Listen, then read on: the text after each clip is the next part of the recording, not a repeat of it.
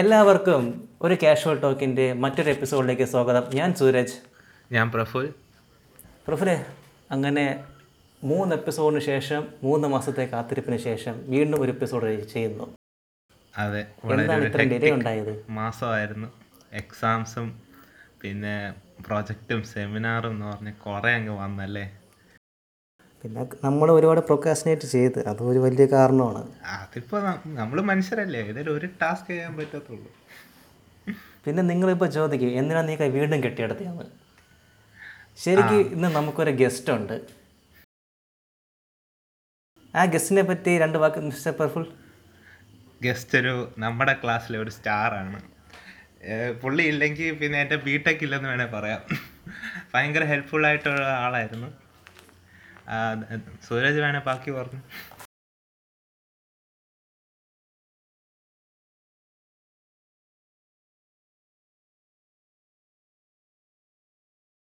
So let's welcome Dhanesh B Prabhu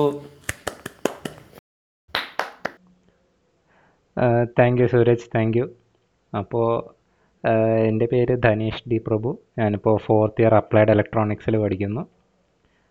പ്രഫുലിന്റെയും സൂരജിന്റെയും classmate ആണ്. പിന്നെ പ്രഫുൽ എന്ന ഹൈപ്പിന് ഇത്രയ്ക്ക് ഒന്നും ഞാൻ ഉണ്ടാവും തോന്നുന്നില്ല. ബിക്കോസ് ബി ടെക്കിൽ പഠിത്തം മാത്രമല്ല വേറെ കുറേ കാര്യങ്ങളുണ്ട്. യാ സോ അതാണ്. എപ്പിസോഡ് തുടങ്ങുന്ന മുമ്പ് നിന്നോട് പറയാൻ ഒരു കാര്യമുണ്ട്. ഞാനും പ്രഫുലും ഇതാദ്യമായിട്ടാണ് ഒരാൾ ഒരാളെ ഇന്റർവ്യൂ ചെയ്യുന്നത്. പ്രത്യേകിച്ച് പോഡ്കാസ്റ്റ് നമ്മൾ ആദ്യമായിട്ടാണ്. സോ ഒരുപാട് മിസ്റ്റേക്സ് ഉണ്ടാവും. നമുക്ക് പറയുന്നതിൽ ഒരുപാട് തെറ്റുണ്ടാവും. ഓക്കെ ചിലപ്പോൾ ചോദിക്കാൻ പാടില്ലാത്ത ചോദിച്ചു അത് അപ്പൊ ഞാൻ പറയാൻ പാടില്ലാത്ത ഉദ്ദേശിച്ചത് അതല്ല അങ്ങനെയുള്ളത് നമ്മുടെയും കറക്റ്റ് ചെയ്യാൻ വേണ്ടി ധനീഷ് നമ്മൾ ഹെൽപ്പ് ചെയ്യണം. നമ്മൾ ഇന്ന് പഠിച്ചുകൊണ്ടിരിക്കുകയാണ്. Of course experiment Dhanesh okay സൂരജിന്റെ പോഡ്കാസ്റ്റിൽ എന്നെ വിളിക്കുന്നു എന്ന് പറഞ്ഞപ്പോൾ തന്നെ എനിക്ക് വലിയൊരു സന്തോഷമായിരുന്നു. കാരണം ഒന്ന് രണ്ട് യൂട്യൂബ് ചാനലിലൊക്കെ ഇങ്ങനെ ഞാൻ ദിവസം യൂട്യൂബിൽ ഇങ്ങനെ കാണാറുണ്ട്. GATE rankers who want to share their journey can mail us എന്ന് പറഞ്ഞിട്ട്. അപ്പോൾ അതിൽ പോകുന്നതിന് പകരം സൂരജിന്റെ ഇതിൽ വന്നതിൽ തന്നെ എനിക്കൊരു സന്തോഷമുണ്ട്. കാരണം ഞാൻ വളരെയധികം ഫോളോ ചെയ്യുന്ന ഒരു പോഡ്കാസ്റ്റാണ് ഇത്. പിന്നെ സൂരജിന്റെ യൂട്യൂബ് ചാനൽ ഞാൻ ഫോളോ ചെയ്യുന്നുണ്ട്. അതിൽ ഞാൻ എന്റെ സജഷൻസും ഒക്കെ പറയാറുണ്ട്. സോ അത് ഞാനും കൂടി ഇൻവോൾവ് ആയിട്ടുള്ള ഒരു ചാനലായിട്ടാണ് ഞാൻ കാണുന്നത്. സോ ഇവിടെ തന്നെ ആദ്യമായിട്ട് വരാൻ പറ്റിയതിൽ സന്തോഷമുണ്ട്. Thank you thank you Dhanesh thank you ഇന്നത്തെ എപ്പിസോഡ് ധനേഷ് നമ്മുടെ കൂടെ ഉള്ളത് അദ്ദേഹത്തിന്റെ ഗേറ്റ് എക്സാമിനേഷനെ പറ്റി പറയാനാണ്. അതെ. സോ ധനേഷ് എന്താണ് ഗേറ്റ് എക്സാം അതറിയാത്തവർക്ക് വേണ്ടി ഒരു വാക്ക്. ആ yes so undergraduate degree കഴിഞ്ഞിട്ട് പോസ്റ്റ് ഗ്രാജുവേഷന് പോകാനോ അല്ലെങ്കിൽ അത് കഴിഞ്ഞിട്ട് ബി ടെക് കഴിഞ്ഞിട്ട് വേറെ പല പല ഓപ്ഷൻസ് നോക്കാനായിട്ട് ഗേറ്റ് എക്സാമിന് നമ്മളെ സഹായിക്കാൻ പറ്റും. ഫോർ എക്സാമ്പിൾ ഗേറ്റ് എക്സാം എഴുതി കഴിഞ്ഞിട്ട് ഉള്ള ഓപ്ഷൻസ് എങ്ങനെയൊക്കെയാണെന്ന് വെച്ചാൽ നമുക്ക് പി എസ് യു അതായത് പബ്ലിക് സെക്ടർ അണ്ടർടേക്കിംഗ് കമ്പനീസിൽ ജോലിക്ക് അപ്ലൈ ചെയ്യാം. പി കുറേ പി എസ് യുസൊക്കെ ഇപ്പോൾ ഗേറ്റ് വഴിയാണ് എടുക്കുന്നത്. ഗേറ്റ് വഴി ആൾക്കാർ എടുക്കാറുണ്ട്.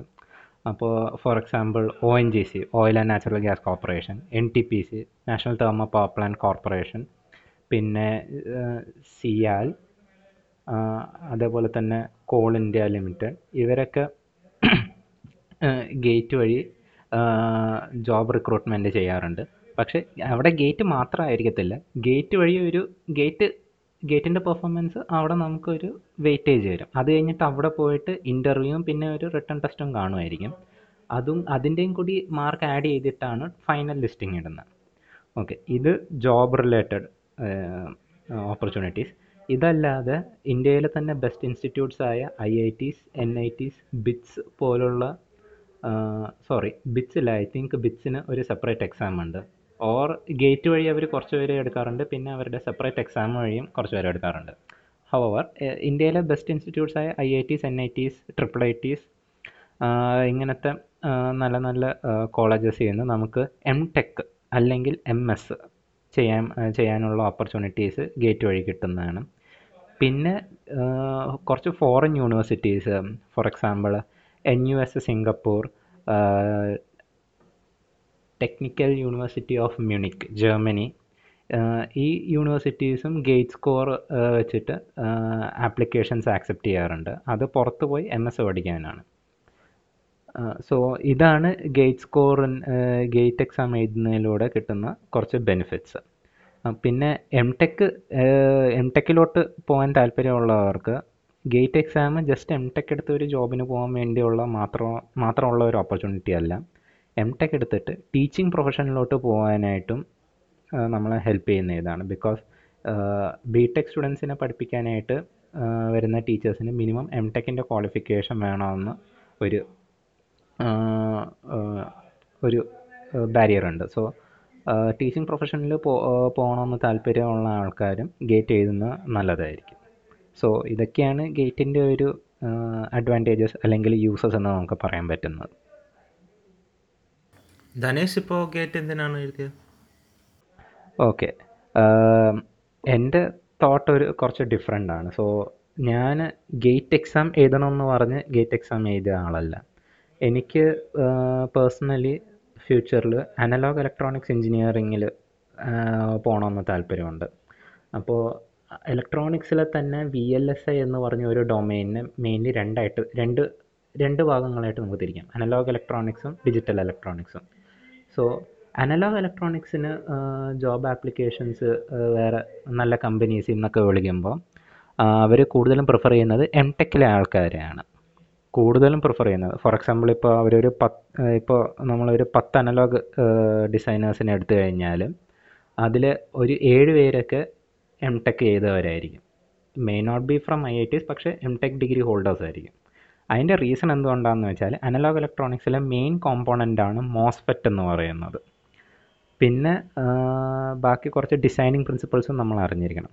നമ്മുടെ ബി ടെക്കിൽ അറിയാമല്ലോ എല്ലാം ഒരു തട്ടിക്കൂട്ടാണ്. എസ്പെഷ്യലി കെ ടി യു എന്ന് കെ ടി യുവിൽ നിന്ന് തന്നെ പറയുമ്പോൾ അത് നമുക്ക് തന്നെ അറിയാം. എന്തെങ്കിലും കാണാപാഠം പഠിച്ച് എഴുതും. പിന്നെ മോസ്ഫെറ്റിനെ പറ്റിയൊന്നും നമ്മുടെ സിലബസിൽ എവിടെയും പറഞ്ഞിട്ടില്ല. ആകെ കുറച്ച് മോസ്ഫെറ്റ് വരുന്ന പവർ ഇലക്ട്രോണിക്സിൽ അതും പവർ മോസ്ഫെറ്റ് മാത്രമാണ്.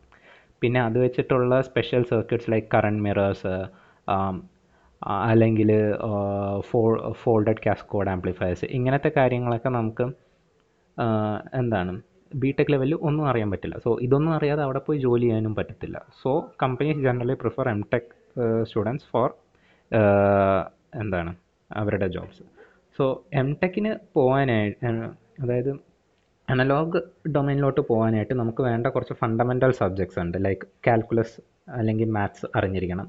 നെറ്റ്വർക്ക് തിയറി അറിഞ്ഞിരിക്കണം.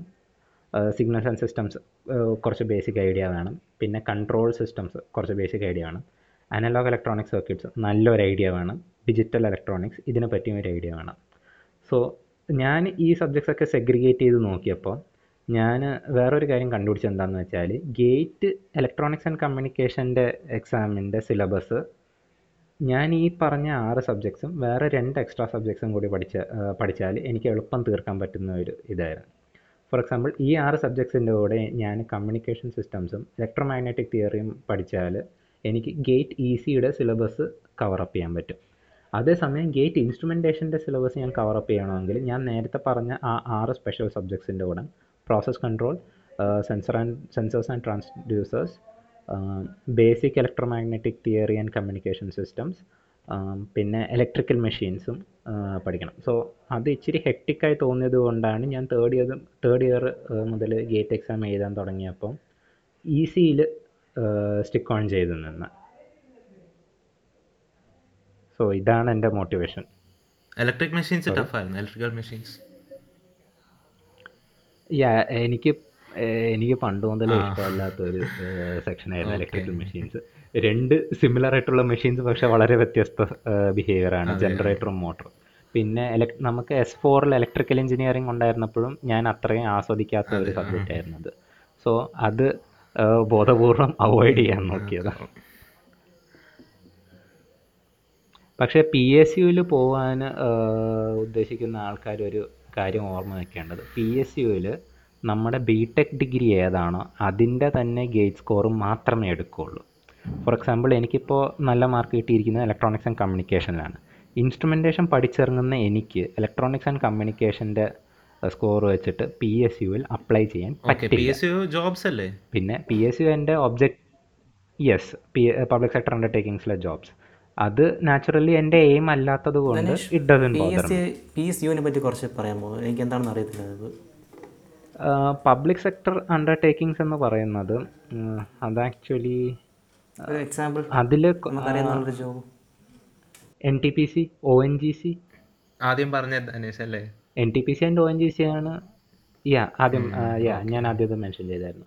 N T P C and O N G C ആണ് ഇന്ത്യയിലുള്ള ഏറ്റവും ബെസ്റ്റ് യൂസ് ഈ എസ് യൂസിന് അവരുടെ റേറ്റിംഗ്സും പിന്നെ സാലറി പാക്കേജും ഒക്കെ ബേസ് ചെയ്തിട്ട് അവരെ കുറേ ഗ്രൂപ്പ്സിൽ ഇത് ചെയ്തിട്ടുണ്ട്. ഫോർ എക്സാമ്പിൾ നവരത്ന മഹാരത്ന അങ്ങനെ ഒന്ന് രണ്ട് കാറ്റഗറീസ് ഉണ്ട്. അതിനെപ്പറ്റി കൂടുതൽ എനിക്കറിയില്ല ബിക്കോസ് ഞാൻ ആ ഒരു ഏരിയയിൽ അധികം ശ്രദ്ധ കൊടുത്തിട്ടില്ല.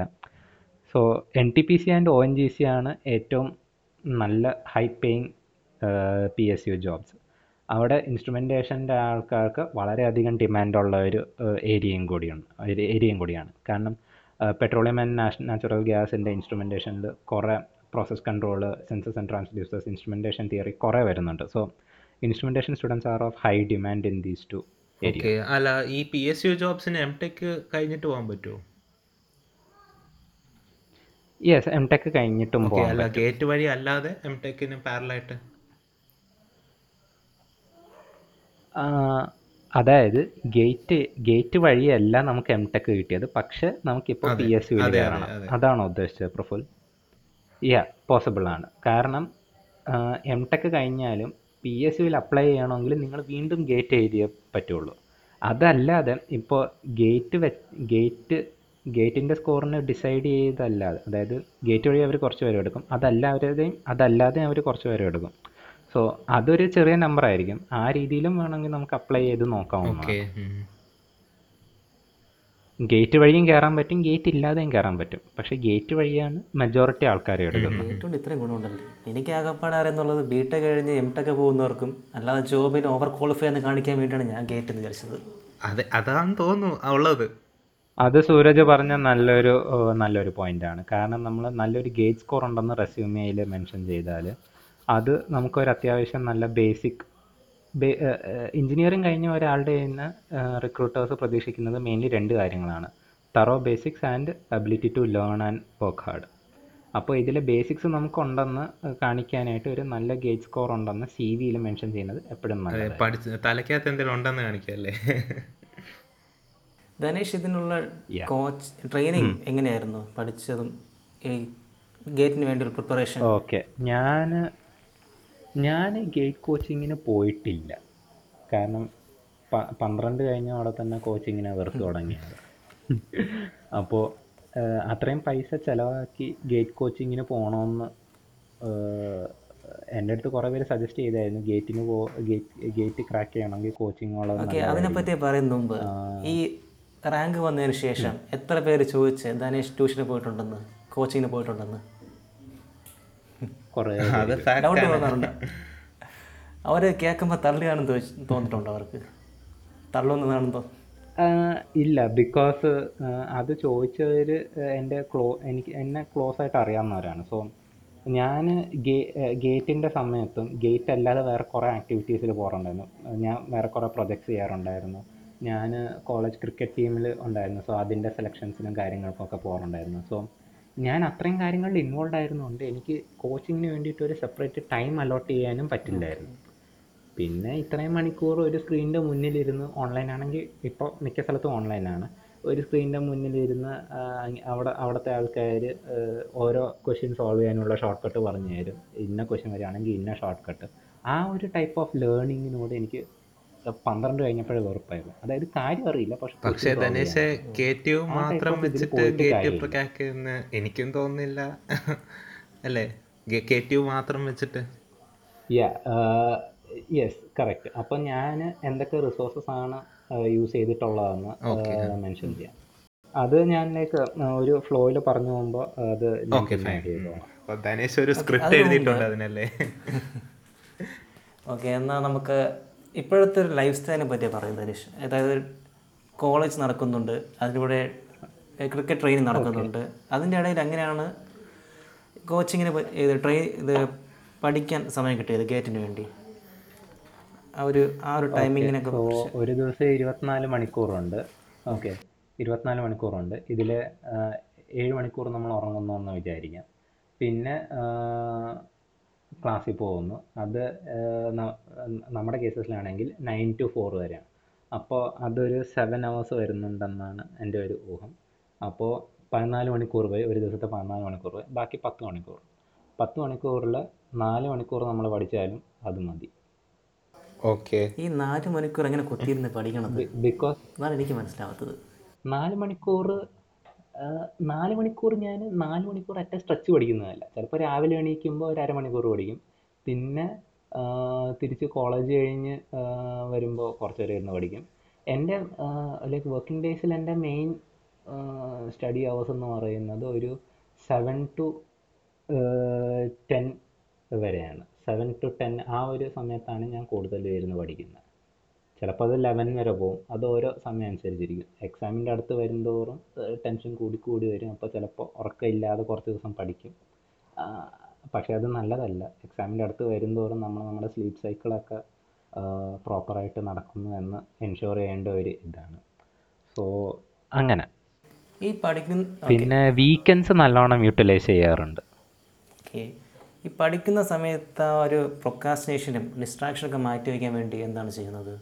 ഓക്കെ. അത് വളരെ നല്ലൊരു ചോദ്യമാണ് കോച്ചിങ് ഇല്ലാ ഇല്ലാതെ പ്രിപ്പയർ ചെയ്യുമ്പോഴുള്ള ഒരു മെയിൻ ഡിസഡ്വാന്റേജ് ഇത് തന്നെയാണ്. ഡിസിപ്ലിൻ മെയിന്റെയിൻ ചെയ്യുന്നത് വളരെ ബുദ്ധിമുട്ടുള്ള ഒരു കാര്യമാണ്. നമ്മൾ കോച്ചിങ്ങിന് പോകുമ്പോൾ അവർ അറ്റ്ലീസ്റ്റ് തല്ലിയെങ്കിലും നമ്മളെ പഠിപ്പിക്കാൻ നോക്കും. അല്ലെങ്കിൽ അവിടെ പോകുന്നതുകൊണ്ട് ഓക്കെ അത്ര പൈസ മുടക്കി അത് മുതലാക്കണം. അല്ലെങ്കിൽ അവിടുത്തെ സാറന്മാർ ഇത്ര പറയുന്നു. അപ്പോൾ അതിലെങ്കിലും നമ്മുടെ ശ്രദ്ധ പോകും. പക്ഷേ കോച്ചിങ് ഇല്ലാതെ നമ്മൾ ചെയ്യാൻ നോക്കുമ്പോൾ ഓഫ് ട്രാക്കായി പോകാനായിട്ട് വളരെയധികം പോസിബിലിറ്റീസ് ഉണ്ട്. സോ അവിടെയൊക്കെ നമ്മൾ എന്താ മനസ്സിലാക്കേണ്ടതെന്ന് വെച്ചാൽ ഷെഡ്യൂൾ വെക്കാം അല്ലേ? ഇതുവഴി ഗേറ്റ് ഗേറ്റ് ക്രാക്ക് ചെയ്യുന്ന വഴി നമുക്ക് കിട്ടുന്നത് വളരെ നല്ല ഒരു സെറ്റ് ഓഫ് ഓപ്പർച്യൂണിറ്റീസ് ആണ്. അത് ഒരു ഇത്ര മാസത്തെ എഫേർട്ട് എടുത്താൽ മതി. പിന്നെ പിന്നെ എത്ര എൻജോയ് ചെയ്യണമെങ്കിലും അത് കഴിഞ്ഞിട്ടാവാം. ഇങ്ങനെ. ഉണ്ടായിരിക്കുമല്ലോ. Study hard party even harder എന്ന്. യാ എന്റെയൊക്കെ എനിക്ക് ആക്ച്വലി മൂന്ന് മെയിൽ ഐ ഡീസ് ഉണ്ട്. സോ അതിലെ ഒരു മെയിൽ ഐ ഡി കണക്ട് ചെയ്ത യൂട്യൂബ് ചാനൽ സോറി യൂട്യൂബ് ചാനലല്ല യൂട്യൂബ് അക്കൗണ്ടിൽ ആകെ പഠിത്തത്തിന്റെ കാര്യം മാത്രമേ ഉണ്ടായിരിക്കുകയുള്ളൂ ലൈക്ക് ഒന്നുകിൽ ഗേറ്റ് അല്ലെങ്കിൽ എന്റെ പ്രൊജക്റ്റിന്റെ കാര്യങ്ങൾ അല്ലെങ്കിൽ വേറെ ഏതെങ്കിലും ഇന്റർവ്യൂസിന് ഞാൻ പ്രിപ്പയർ ചെയ്യുന്ന പിന്നെ മോട്ടിവേഷണൽ വീഡിയോസ് അതിൽ വേറെ ഒരു എന്റർടൈൻമെന്റിന്റെ കാര്യം ഉണ്ടാവില്ല. സോ എനിക്ക് പഠിക്കണമെന്ന് തോന്നുമ്പോൾ ഞാൻ ആ ഒരു യൂട്യൂബ് അക്കൗണ്ടിലോട്ട് സ്വിച്ച് ചെയ്യും. സോ ബേസിക്കലി ആ ഒരു ഫോക്കസ് വരും. പിന്നെ വേറൊരു കാര്യം ഞാൻ ചെയ്യണോ ചെയ്യാറുള്ളത് ഞാനിപ്പോൾ ഹോസ്റ്റലിലാണ് നിൽക്കുന്നത്. സോ വൃത്തിനെ പറ്റി ഞാൻ അധികം പറയേണ്ട ആവശ്യമില്ലല്ലോ. എന്റെ റൂം അത്ര വൃത്തിയിലുള്ളതൊന്നുമല്ല. പക്ഷെ കുറച്ച് എന്ന് വെച്ചാൽ ഭയങ്കര വൃത്തികേടായിട്ടല്ല. പക്ഷേ അത്യാവശ്യം നീറ്റായിട്ടും പക്ഷേ എല്ലാം ഓർഡറായിട്ട് അടുക്കി വെച്ചേക്കുന്നതൊന്നുമല്ല പക്ഷെ ഞാൻ എന്റെ സ്റ്റഡി ടേബിളിൽ ഒന്നുകിൽ എന്റെ പഠിക്കുന്നതിന്റെ പുസ്തകം അല്ലെങ്കിൽ എന്റെ പവർ ബാങ്ക് എന്റെ മൊബൈൽ എന്റെ ലാപ്ടോപ്പ് പിന്നെ അതിന് വേണ്ട ചാർജേഴ്സ് ഒരു റഫ് ബുക്ക് ഈ വക സാധനങ്ങൾ മാത്രമേ എന്റെ സ്റ്റഡി ടേബിളിൽ വയ്ക്കുള്ളൂ ബാക്കി എന്റെ റൂം മൊത്തം അവിടെ ഇവിടെയൊക്കെ സാധനങ്ങൾ കിടപ്പുണ്ടായിരിക്കും. പക്ഷേ എന്റെ സ്റ്റഡി ടേബിൾ ഞാൻ ഇങ്ങനെ വയ്ക്കുകയുള്ളൂ ബിക്കോസ് നമ്മൾ ഇരിക്കുന്ന environment it affects our focus to a large extent so environment ശരിയാക്കി വെക്കണം എന്നുള്ളത് ഒരു വളരെ ഇമ്പോർട്ടന്റ് കാര്യമാണ്. സോ ഇത് രണ്ടുമാണ് ഞാൻ മെയിനായിട്ട് ഫോക്കസ് എന്റെ മോട്ടിവേഷൻ ഉണ്ടായിരുന്നത്. പിന്നെ എനിക്ക് ഒരു എന്താണ് ഒരു റിഗ്രറ്റ് എന്നല്ല. ഞാൻ ട്വൽത്ത് വരെ അത്ര ഫോക്കസ്ഡ് ഒന്നും ആയിരുന്നില്ല ലൈഫിൽ എന്തെങ്കിലുമൊക്കെ ചെയ്ത് ജസ്റ്റ് പോകണം എന്നുള്ളതായിരുന്നു. സോ അത് കാരണം തന്നെ എനിക്ക് എൻട്രൻസസിനൊന്നും അത്ര നന്നായിട്ട് പെർഫോം ചെയ്യാൻ പറ്റിയില്ലായിരുന്നു. പ- പന്ത്രണ്ട് റിസൾട്ട് വന്നപ്പോൾ വീട്ടിൽ തൃശ്ശൂർ പൂരമൊക്കെ തന്നെയായിരുന്നു. സോ അന്ന് മുതൽ എന്തെങ്കിലുമൊക്കെ ചെയ്യണം. എവിടെയെങ്കിലുമൊക്കെ എത്തണം എന്നുള്ള ഒരു ഫോക്കസ് എനിക്ക് ആ ഒരു ഫെയിലിയറിന് ശേഷമാണ് വന്നു തുടങ്ങിയത്. സോ യാ വീണ്ടും ഒരു നാണക്കേടിന് റെഡി ആയിരുന്നില്ല. അതുകൊണ്ട് ആ- ഒരു ബോധവും കൂടി ഉണ്ടായിരുന്നു. സോ ആ ഒരു മൂന്ന് രണ്ട് മൂന്ന് ഫാക്ടേഴ്സാണ് എന്നെ ട്രാക്ക് വിട്ടു പോവാതെ കണ്ടിന്യൂ ചെയ്ത് കണ്ടിന്യൂ ചെയ്ത് പോകാനായിട്ട് അല്ല അപ്പോൾ ധനേഷ് ധനേഷിന്റെ മാക്സിമം പ്രിപ്പറേഷൻ വീട്ടിലായിരുന്നോ അതോ ഹോസ്റ്റലിലായിരുന്നോ അങ്ങനെ ചോദിച്ചാൽ ഇപ്പോൾ എന്റെ ഞാൻ ശരിക്കും പറഞ്ഞാൽ എന്റെ തേർഡ് ഇയറിന്റെ പ്രിപ്പറേഷന്റെ സമയത്ത് ഫുൾ ടൈം വീട്ടിലായിരുന്നു. കൊറോണ. എന്റെ വീട്ടിലായിരുന്നു യെസ് കൊറോണ ആയിരുന്നു അപ്പോൾ അതിന്റെ പ്രിപ്പറേഷൻ മൊത്തം വീട്ടിൽ വെച്ചിട്ടായിരുന്നു. വീട്ടിലാകുമ്പോൾ പിന്നെ കുറച്ചുകൂടി ഡിസ്ട്രാക്ഷൻ ഉണ്ടായിരിക്കും. അവിടെ എനിക്ക് വീട്ടിലങ്ങനെ ഞാൻ ഹാളിലിരുന്നാണ് പഠിച്ചത് ബിക്കോസ് അനിയ അനിയത്തി അവൾക്ക് ഒരു സെപ്പറേറ്റ് റൂമുണ്ട് ഞാൻ മിക്കവാറും ഹാളിലാണ് ഇരുന്ന് പഠിക്കുന്നതും ചെയ്യുന്നത്. അപ്പോൾ ചിലപ്പോൾ ടി വി ഓടുന്നുണ്ടായിരിക്കും. അല്ലെങ്കിൽ പുറത്ത് പച്ചക്കറിക്കാരൻ വരുമ്പോൾ അതിന്റെ സൗണ്ട് അങ്ങനത്തെ കുറേ ശല്യങ്ങളൊക്കെ വരാറുണ്ടായിരുന്നു. പിന്നെ ഫോർത്ത് ഇയറിന്റെ സമയത്തായിരുന്നു. അപ്പോൾ ഞാനിവിടെ ഹോസ്റ്റലിലായിരുന്നു സോ കൂടുതൽ പഠിത്തവും ഹോസ്റ്റലിലായിരുന്നു ഹോസ്റ്റലിലാവുമ്പോൾ കുറച്ചുകൂടി ഈ ടി വി പോലത്തെ ഡിസ്ട്രക്ഷൻ ഡിസ്ട്രാക്ഷൻസ് ഇല്ല. ചിലപ്പോൾ റൂമിന്റെ പുറത്ത് അവിടെ ഇവിടെ എന്തെങ്കിലും സെലിബ്രേഷൻസ് നടക്കുന്നുണ്ടെങ്കിൽ അതിന്റെ ഒരു ഇത്. അത് പക്ഷെ വളരെ മിനിമം ആണ്. അപ്പോൾ ഹോസ്റ്റലിൽ കുറച്ചുകൂടി എനിക്ക് ഒരു പീസ്ഫുൾ എൻവയൺമെന്റ് ആയിരുന്നു. ഓക്കെ ഒരു ഡൗട്ടും കൂടെ ഉണ്ടായിരുന്നു. ധനേഷ് ധനേഷിന്റെ ബി ടെക്കിന്റെ സ്റ്റഡീസും ഗേറ്റിന്റെ പ്രിപ്പറേഷൻ പാരലായിട്ട് എങ്ങനെയാ മെയിന്റെയിൻ ചെയ്തത്? വളരെ എളുപ്പമാണ്. പഠിക്കുന്നത് ഗേറ്റുവിലാണെങ്കിൽ ബി ടെക് ഒരു ഇത് അത്യാവശ്യം പാസ്സാവാനായിട്ടുള്ള മാർക്ക് അപ്പോൾ അപ്പോൾ ഗേറ്റ് പഠിക്കുമ്പോൾ കെ ടി ഒരു സൈഡ് ഒരു ബോണസ് ആയിട്ട് കിട്ടുമല്ലേ അങ്ങനെ പറയാൻ പറ്റില്ല. ബിക്കോസ് കെ ടി യുവിന് വേണ്ട വേണ്ടത് എക്സാക്ട്ലി കറക്റ്റ് ആൻസേഴ്സ് ആണോ എന്ന് ചോദിച്ചാൽ ഞാനിപ്പോൾ അതെങ്ങനെ പറയാം കെ ടി യുവിൽ ചിലപ്പോൾ ശരി ഉത്തരം എഴുതി വെച്ചാലും ഫുൾ മാർക്ക് കിട്ടണമെന്നില്ല പക്ഷെ അവർക്ക് വേണ്ട ഒരു രീതിയിൽ എഴുതി വെച്ചാലായിരിക്കും നമുക്ക് ഫുൾ മാർക്ക് കിട്ടുന്നത്. ഫോർ എക്സാമ്പിൾ നമ്മൾ നല്ലോണം ഒരു എസ് എ ക്വസ്റ്റ്യനെ നല്ലോണം എഴുതി. പടം ഒന്നും വരച്ചില്ലെങ്കിൽ ചിലപ്പോൾ അതിന് വേണ്ടി മൂന്ന് മാർക്ക് കട്ട് ചെയ്യാൻ ചാൻസ് ഉണ്ട്. അതേ സമയത്ത് നമ്മൾ അത്യാവശ്യം കുറച്ച് എഴുതി ഒരു രണ്ട് പടം വരച്ച് വെച്ചാൽ ചിലപ്പോൾ ഫുൾ മാർക്ക് കിട്ടും. പടം വരച്ച് വെച്ചതിന് ചിലപ്പോൾ ഫുൾ ഫുൾ കുറേ ഇരുന്ന് എഴുതിയ ആളിന്റെ അത്രയും നോളജ് ഉണ്ടാവണമെന്ന് പോലും ഇല്ല so every battlefield has its own strategy അത്രേ ഉള്ളൂ. പിന്നെ വേ- വേറൊരു കാര്യം എന്താണെന്ന് വെച്ചാൽ നമ്മുടെ ഇപ്പോൾ കെ ടി യുവിൽ പഠിക്കുന്ന സ്റ്റുഡൻസ് ആണ് ഇത് കേൾക്കുന്നതെങ്കിൽ മിക്കവാറും ഗേറ്റ് എക്സാമിന്റെ സമയത്ത് എക്സാം കാണാൻ ചാൻസ് ഉണ്ട്. എന്റെ സീനിയേഴ്സിന്റെ സമയത്ത് അതായത് ഞാൻ തേർഡ് ഇയർ ഗേറ്റ് എഴുതുമ്പോഴും അവർക്ക് സീനിയേഴ്സിന് എക്സാമിന്റെ ഇടയ്ക്ക് ഏതോ രണ്ട് എക്സാമിന്റെ ഇടയ്ക്കായിരുന്നു ഗേറ്റ് എക്സാം രണ്ട് യൂണിവേഴ്സിറ്റി എക്സാമിന്റെ ഇടയ്ക്കായിരുന്നു ഗേറ്റ് എക്സാം അതേപോലെ തന്നെ ഇപ്പോൾ ഞാൻ എഴുതുന്ന സമയത്തും എന്റെ എക്സാം ഒരു സാറ്റർഡേ ആയി ഒരു സൺഡേ ആയിരുന്നു. ഏത് ഈസി ആണോ? അല്ല എനിക്ക് രണ്ട് എക്സാമും ഒരേ ദിവസമായിരുന്നു. രാവിലെ ഈസി ഉച്ചയ്ക്ക് ഇൻസ്ട്രുമെന്റേഷൻ അങ്ങനെയായിരുന്നു. അപ്പോൾ ആ ഒരു സൺഡേ കഴിഞ്ഞിട്ടുള്ള അടുത്ത ട്യൂസ്ഡേയോ വെനസ്ഡേയോ അങ്ങനെ എന്തോ ആയിരുന്നു നമ്മുടെ university exam seventh semester seventh semester exam അത് കൊറോണ കൊറോണയുടെ ഒരു വേവ് കേരളത്തിൽ വന്നുകൊണ്ട് പോസ്റ്റ്പോൺ ചെയ്ത് പോസ്റ്റ്പോൺ ചെയ്തതാണ്. അതിന്റെ മുൻപത്തെ ടൈം ടേബിളിൽ ഒരു ദിവസം ഗേറ്റ് എക്സാം അതിന്റെ തൊട്ടടുത്ത ദിവസം അടുത്ത യൂണിവേഴ്സിറ്റി എക്സാം ആയിരുന്നു. അതായത് ഒരു ഫ്രൈഡേ ഒരു യൂണിവേഴ്സിറ്റി എക്സാം ഉണ്ട്. ആ സൺഡേ ഒരു ഗേറ്റ് ആ സൺഡേ എന്റെ ഗേറ്റിന്റെ എക്സാം അത് കഴിഞ്ഞിട്ടുള്ള മൺഡേ അടുത്ത യൂണിവേഴ്സിറ്റി എക്സാം അത് കുറച്ചുകൂടി ഒരു hectic ആവുമായിരുന്നു. സോ എക്സാം സോ പെ- എത്രയും നേരത്തെ നമ്മൾ പഠിച്ച് പ്രിപ്പയർ ആയിരിക്കാൻ ട്രൈ ചെയ്യുക. ബിക്കോസ് ഇങ്ങനത്തെ എക്സാംസ് ഒക്കെ വന്നാൽ നമുക്കൊന്നും ചെയ്യാൻ പറ്റില്ല. കെ ടി യുവിന് എക്സാമിന് പഠിക്കാതെ പോയി എഴുതാൻ പറ്റില്ല. എന്തായാലും പഠിച്ചിട്ട് പോയി എഴുതാനേ പറ്റുള്ളൂ. സപ്ലി മേടിക്കരുതല്ലോ. സോ അതുകൊണ്ട് നമ്മൾ നേരത്തെ തന്നെ ഇതൊക്കെ മനസ്സിൽ വെച്ചിട്ട് ഒരു വൺ മന്ത് ബഫർ കൊടുക്കണം. അതായത് ഇപ്പോൾ നമ്മൾ ശരിക്കും പറഞ്ഞാൽ ഫെബ്രുവരിയിലാണ് റെഡിയായി ടോപ്പ് പെർഫോമൻസ് ഇരിക്കേണ്ടത് പക്ഷേ ലൈക്ക് ജാനുവരിയിൽ തന്നെ നമ്മൾ ടോപ്പ് പെർഫോമൻസിൽ എത്താനായിട്ട് നോക്കണം. കാരണം ഇങ്ങനത്തെ എക്സാംസ് പോലെയുള്ള കാര്യങ്ങൾ ഇടയ്ക്ക് വരുമ്പോൾ നമുക്ക് ചിലപ്പോൾ സമയം കിട്ടില്ല എന്താണ്? സമയം കിട്ടിയെന്ന് വരില്ല.